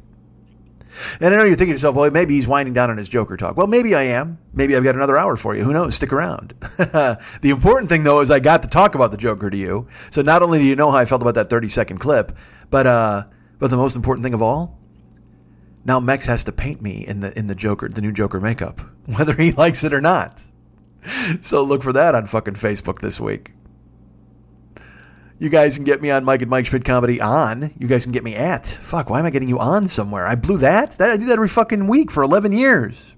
uh, you guys can get me at Mike and Mike Schmidt Comedy.com. You guys can be my friend at Facebook.com slash the 40 year old boy. You can follow me at Twitter.com slash the 40 year old boy. And also, get this, I'm on, I'm on Snapchat. Did you know that? I'm on Snapchat and Instagram at Mike40YOB. That's Snapchat and Instagram at Mike40YLB. But you talk about your your parents being 15 and then 50. Try to explain in Snapchat to them when they're 50 years old or when they're fucking, you know, your parents back then, time travel back and go, hey, there's like a, a thing you put on your phone. It's an app. What's an app? Well, I'll get to that in just a second, but it's a ghost and he lets you send your picture to people for three seconds. So if you want to see, if you want somebody to see three seconds of your cock, you can do it. Uh, and then your parent just throws you off of a bridge. Uh, but anyway, I'm on Snapchat and Instagram at Mike40YOB. That's Mike40YOB. Find me on there. Be my friend. Send me things. Let me see them. Join me, please. We're all together. We're all in this together on social media. Why shouldn't we be? So I'm at all those places. You can get me at Mike at MikeSchmidtComedy.com, Facebook, Instagram, Snapchat. I'm there. I'm looking for you. Remember that our friend Ryan Dirks does all the web stuff for this show. You can find him at facebook.com slash Ryan Dirks. Go there, be his friend. Tell him he's the coolest guy you've ever met. Our good friend Giovanni Giorgio Peluso does all sorts of neat stuff for this show. I've mentioned it many, many times. He did our YouTube channel and he kind of sherpas me through a bunch of different things all the time. You can find him at all sorts of places. First, he's at facebook.com slash Giovanni Giorgio Peluso. You can also find him at uh, on he's on YouTube. He's got his own YouTube channel. I think it's under Giovanni Giorgio Peluso. Uh, but also, you're looking for the love between the two hosts. Is the show that he hosts? I don't. Maybe that's the channel. That could be the channel. But look for the love between the two hosts on uh, on YouTube and and subscribe to our friend Geo's channel. And also, he's got podcasts, man. He's got the Get It On Geo podcast, which you can check out.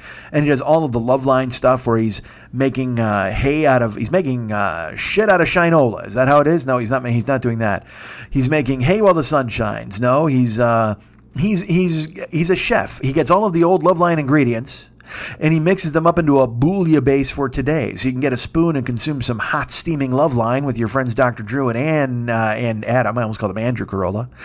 Adam. And it's all courtesy of our friend uh, Giovanni Giorgio Peluso. Again, go to the Love Between the Two Hosts YouTube channel. Check out his podcasts as well, the Geo Get It On podcast and also Loveline, please, because he's the best.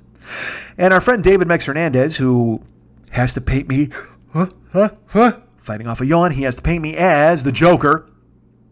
uh, soon. I'm going to tell him he has to because why not? Because look, we've used all the incarnations of the makeup. You got to use another one. Uh, but David is the coolest. He does all the artwork and the music for this show. You can find him at facebook.com slash David Hernandez. Or no, I'm sorry, David Mex Hernandez. Go be his friend at facebook.com slash David Mex Hernandez. But if you'd like to find some artwork, if you want him to paint you as the new Joker. You can find him at artbydmh.com. Now, look, there's existing pieces there that you can check out. He's got Valscapes, he's got Gycons. He might have even done something for Mean Streets. I don't know if he did. Um, he sold a lot of commissions already, but right now he does have some other pieces there locked and loaded, ready for you to peruse and purchase. But again, like I said, if you want him to do you in a custom fashion, if you want him to paint you as the new Joker, if you want him to paint you as Arthur, if you want him to paint you as Squiddly Diddly, who was a cartoon squid, that we all knowed and knowed we knowed him and we loved him jesus christ uh, if you wanted to paint him you as any sort of famous figure with a powdered wig if you if you want you want him to paint you crossing the delaware that's fine if you want him to paint you buggering somebody who's in the stocks for talking about witchcraft you can do that too i don't know we're, we're harkening back to the 1600s but why not the point is, if you have the money, he will do whatever you need. He won't do any music. He won't sculpt you. Maybe he'll sculpt you out of mashed potatoes. You ever think about that? You ever see that movie? That's fucking Close Encounters, God damn it! Maybe Mex will sculpt you out of mashed potatoes and send it to your house, and you gotta hope, Jesus Christ, I hope you put fragile on that box. I'm fighting off yawns. How fucking terrible is my head? What's happening? Uh, perhaps I'm, I'm boring myself as I talk in fucking circles. The point is, David Mex Hernandez is at artbydmh.com. Hire him to do some sort of private commission for you. Buy one of his existing pieces. He deserves it. You deserve it. You deserve to spend the money. He deserves to get your cash, and he will do fantastic work. I can vouch for that because he does fantastic work for me. It's up right now in my grown up apartment living room that I told you about for four hours a second ago. Uh, so go ahead and find him at artbydmh.com and contact him. Let him do all of your cool stuff. That's artbydmh.com. A R T by, uh, oh, Jesus Christ. What happened there? My mouth is crashing. It's like it's like a car accident. He's at artbydmh.com, A R T B Y D M H dot com. Schmitty the Crew. Schmitty the Crew. Schmitty the Crew. Schmitty the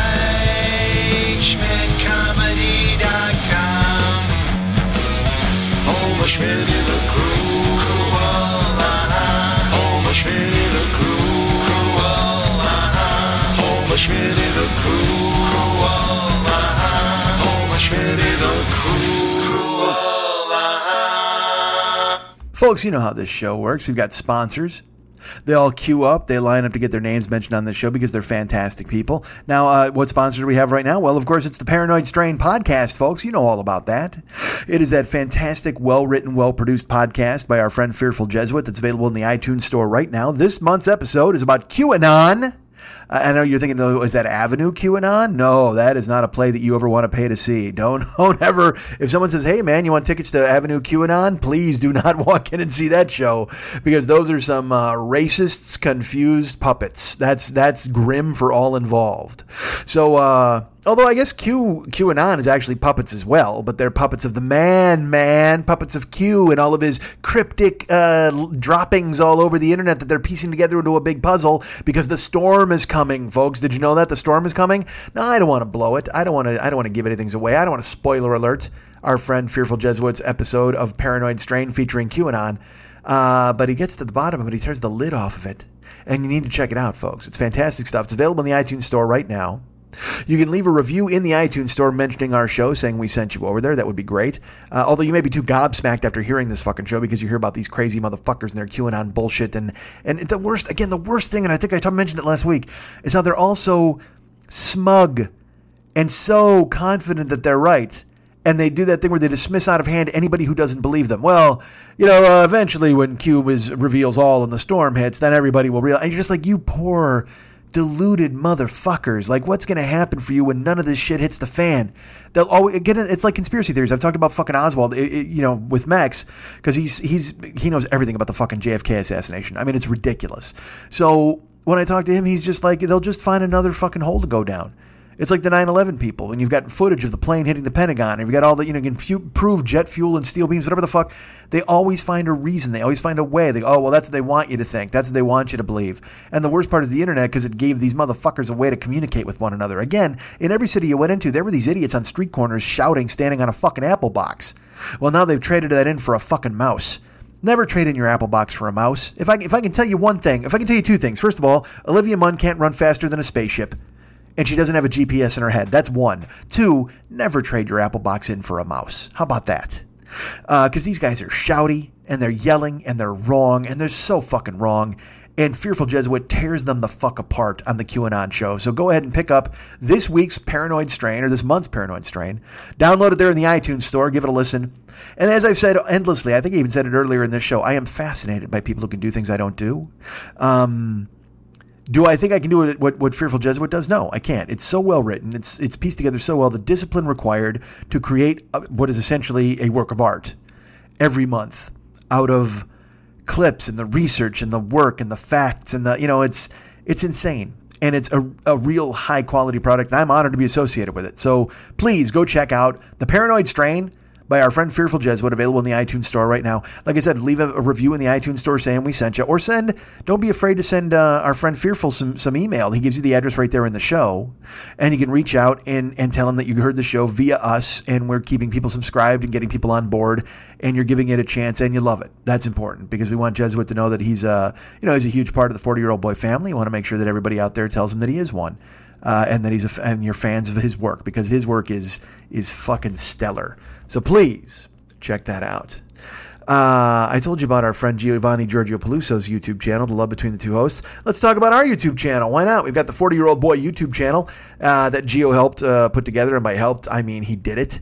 And I sent him a bunch of stuff, and he keeps doing it, which is fantastic. Uh, but our YouTube channel exists right now. If you want to go ahead and check it out, there's uh, all sorts of live stream stuff that I've done. There's the every week this podcast goes in there. If you can't listen to it on your iPods, you just want to walk around and play it on your laptop, you can go ahead and do that. If you don't like iTunes, if you don't do that, go ahead and get it right there on YouTube, folks. I understand everybody consumes their media differently these days, so I'm trying to give you as many options as I possibly can. Uh, and I also live stream occasionally on YouTube. And I know you're thinking to yourself, well, Mike, when's the next live stream? When is the next live stream? Well, I'm here to tell you, folks. It is next Wednesday. Next Wednesday is, let's find the date on that. I think it's the 3rd uh, Wednesday. We'll go with October 3rd, Wednesday nights. And uh, we'll call it 6 o'clock again, 6 o'clock Pacific time, which is 9 o'clock in the East, 8 o'clock in the Midwest, 4 o'clock in fucking Hawaii. And uh, Kuwait's 19 hours ahead of me, so I don't know. Japan is. I don't know. They're they're all ahead of me. Everybody's ahead. So it's in the future. I'll do it at 6 o'clock p.m.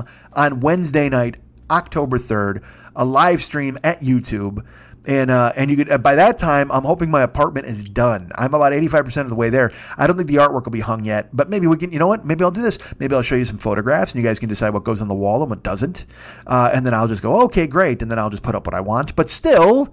The important part is you'll be part of the process, and that's what we all want. We want you on board to go ahead and contribute your, your thoughts. So, streaming next Wednesday, October 3rd at 6 o'clock p.m. Pacific time. And you can get out the chart and figure out what time it is all over the earth. Like I said, that's 9 o'clock p.m. in New York. That's 8 o'clock p.m. in Chicago. It's 4 o'clock p.m. in Maui. It's uh, 7 o'clock p.m. in Denver. Uh, all of you other people. And again, so like I said, England and everybody else, you guys got to get out a fucking compass and a chart and a pen and a fucking visor and a adding machine and figure it out for yourselves. But the point is, I will be there Wednesday, October 3rd, 6 o'clock p.m. Pacific time, streaming and talking to you guys about everything or nothing. Perhaps I'll explain it all. Maybe I go Clarissa, Clarissa on you guys. I'll just show up and explain it all because that's what I have inside me. I want to explain it all. So that's when the next stream is, folks. Uh, if you want to be a Patreon person, why wouldn't you? I, I, think you should be. Patreon exists right now. The Patreon page, we go find Mike Schmidt Patreon or Mike Schmidt, the 40 year old boy. I think it's uh, Mike40YOB, patreon.com slash Mike40YOB.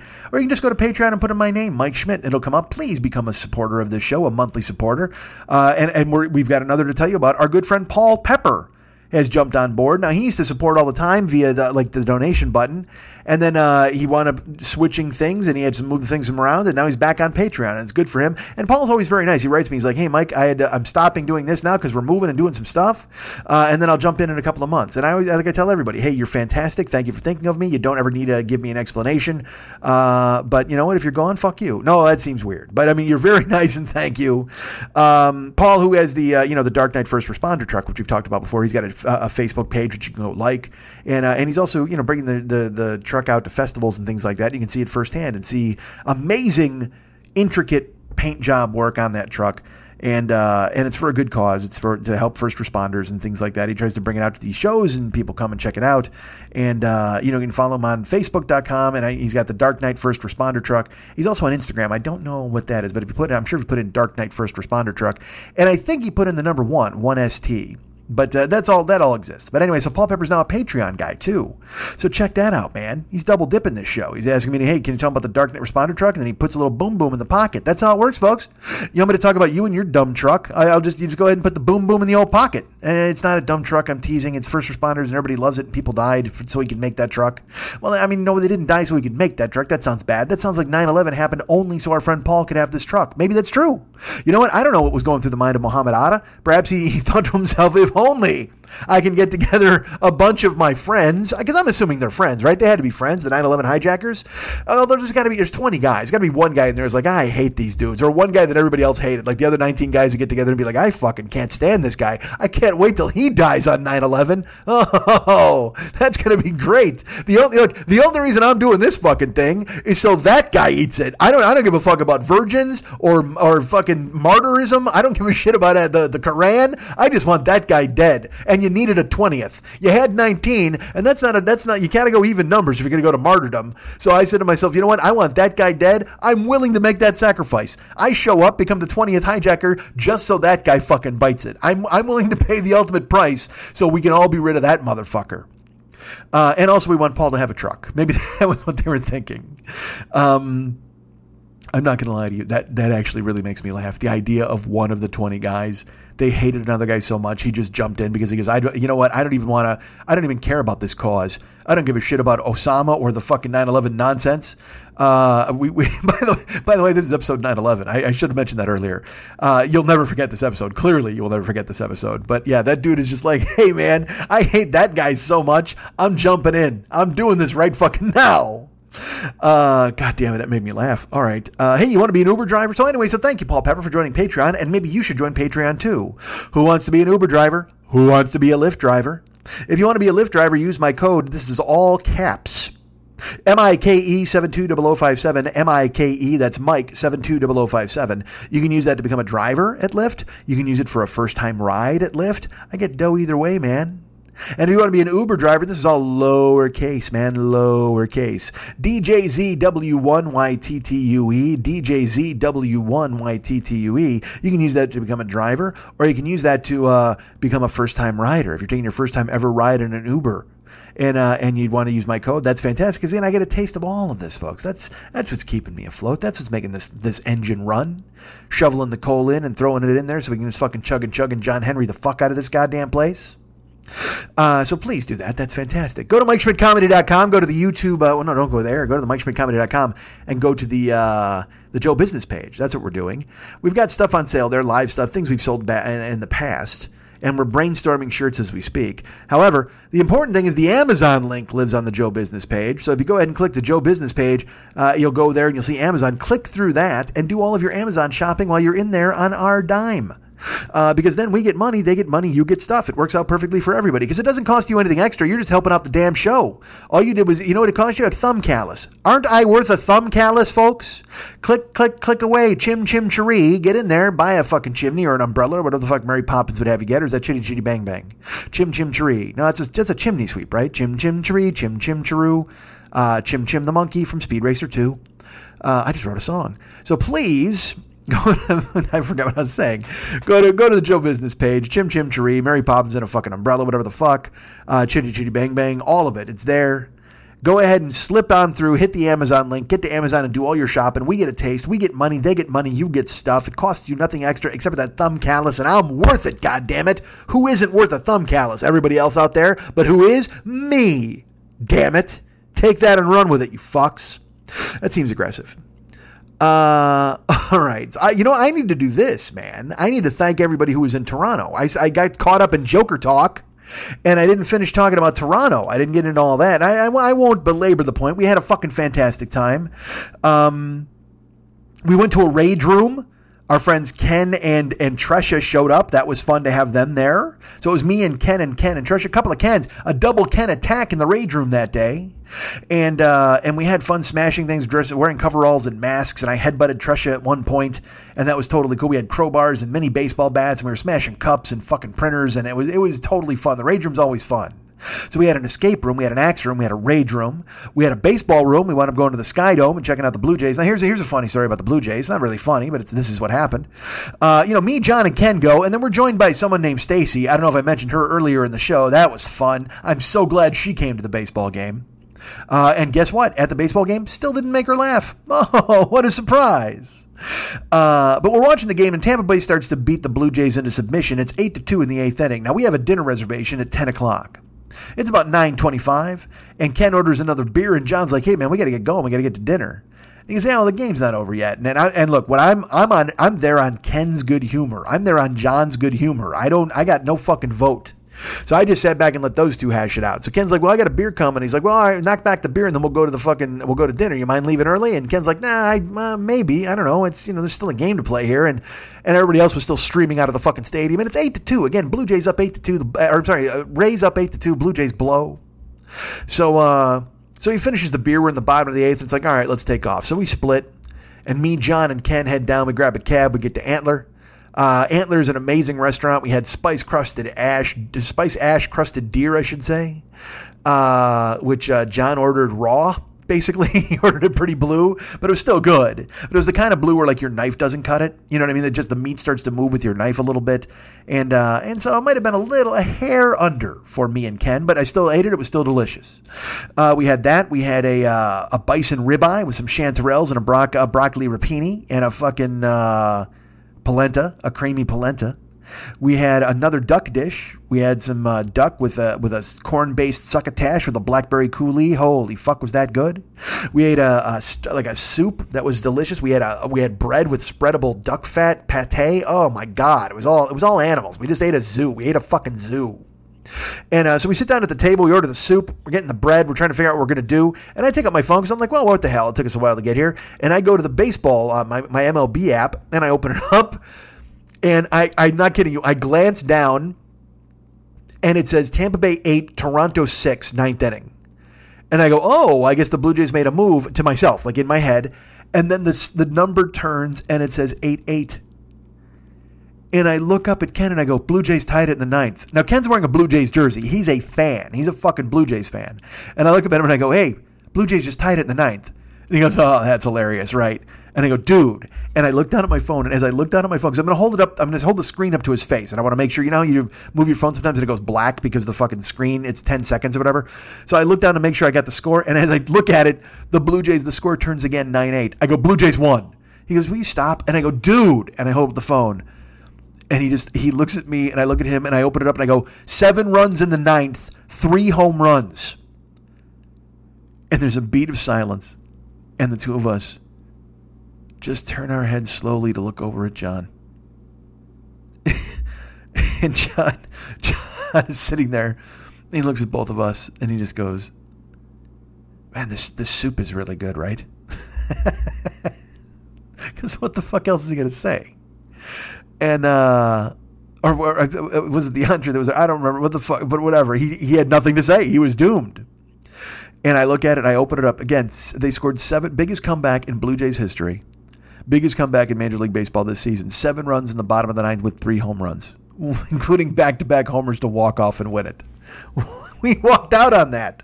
We saw all of the eight to two dink and dunk and singles and bullshit and then we leave and we miss fireworks and bombs and nonsense. Oh my Christ! And dinner was fantastic because again we ate those three entrees, and then John, who's a fucking machine, just goes, "Hey, can we try the? Let's try the fish."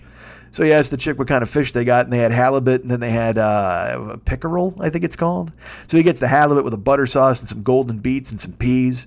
We knocked that down. Then he wants dessert, so we got a fucking maple ice cream sandwich on brioche uh, with with uh, a caramel, salted caramel and pumpkin seeds. Holy God! I mean, just that again, literally like nine things too many on a plate. But we cleaned house on that at Antler. It was fantastic.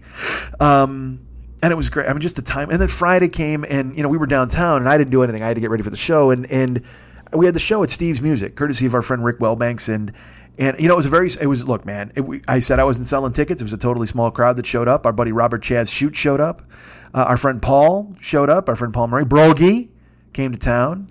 Uh, it, it was just it was just so cool. I mean, I, I and Mike, our, friend Mike showed up. He was there, and and and Mike had seen me in 2012 actually, or no, he he had missed me. Did he miss me? I'm trying to remember.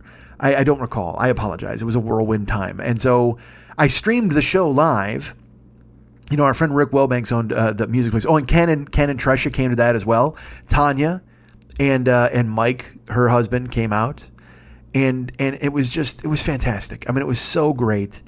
We and I did the show, and the show was you know I I, I was very happy because we wanted to, I wanted to stream it. I set up the laptop, I streamed it live, and people came into the chat room and watched that. And then I immediately made it private. It's available on Patreon now. If you become a patron of ten dollars or over, you'll get to be able to watch that show. But uh, and I'm going to do a lot more of that. I mean, I loved it. It worked out great. Um, I don't know if it'll ever work out that smoothly again. I mean, we were able to set up the laptop right now. I mean, I was in profile. So you got to see me in profile do the show, and then I'd periodically turn around and look at the screen as if it were an audience member.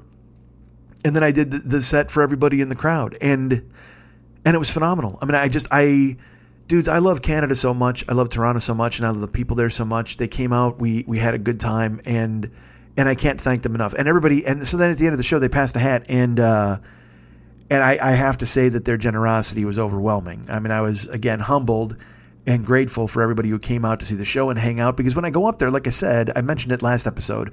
Ken brings me up, I stay at his house, and they're like, "Don't even grab your wallet." But at the end of this show, man, they passed the hat around, and everybody was so generous and so nice and and really they thought of me and took care of me in a way that I did not expect to have happen. And I just I I'm slack-jawed. I'm endlessly charmed and and taken aback and humbled by the fact that you guys support me as much as you do, and I appreciate it very much. Um, and so I, I, can only hope that I'm doing the right things for you. And if you've got anything you want different or whatever the fuck, tell me. And of course, I won't do it. But still, at the same time, reach out. Please, please don't be afraid to reach out. Uh, and, and, and look, I don't have any other scheduled shows right now. I know I'll be back in Canada next year. And next year, when I go to Canada, I might do a show in Steve's Music, just another show in an attic somewhere. And then I might do a real show. Not a real show. Fuck that. This was a real show. I did it about an hour and 20 minutes.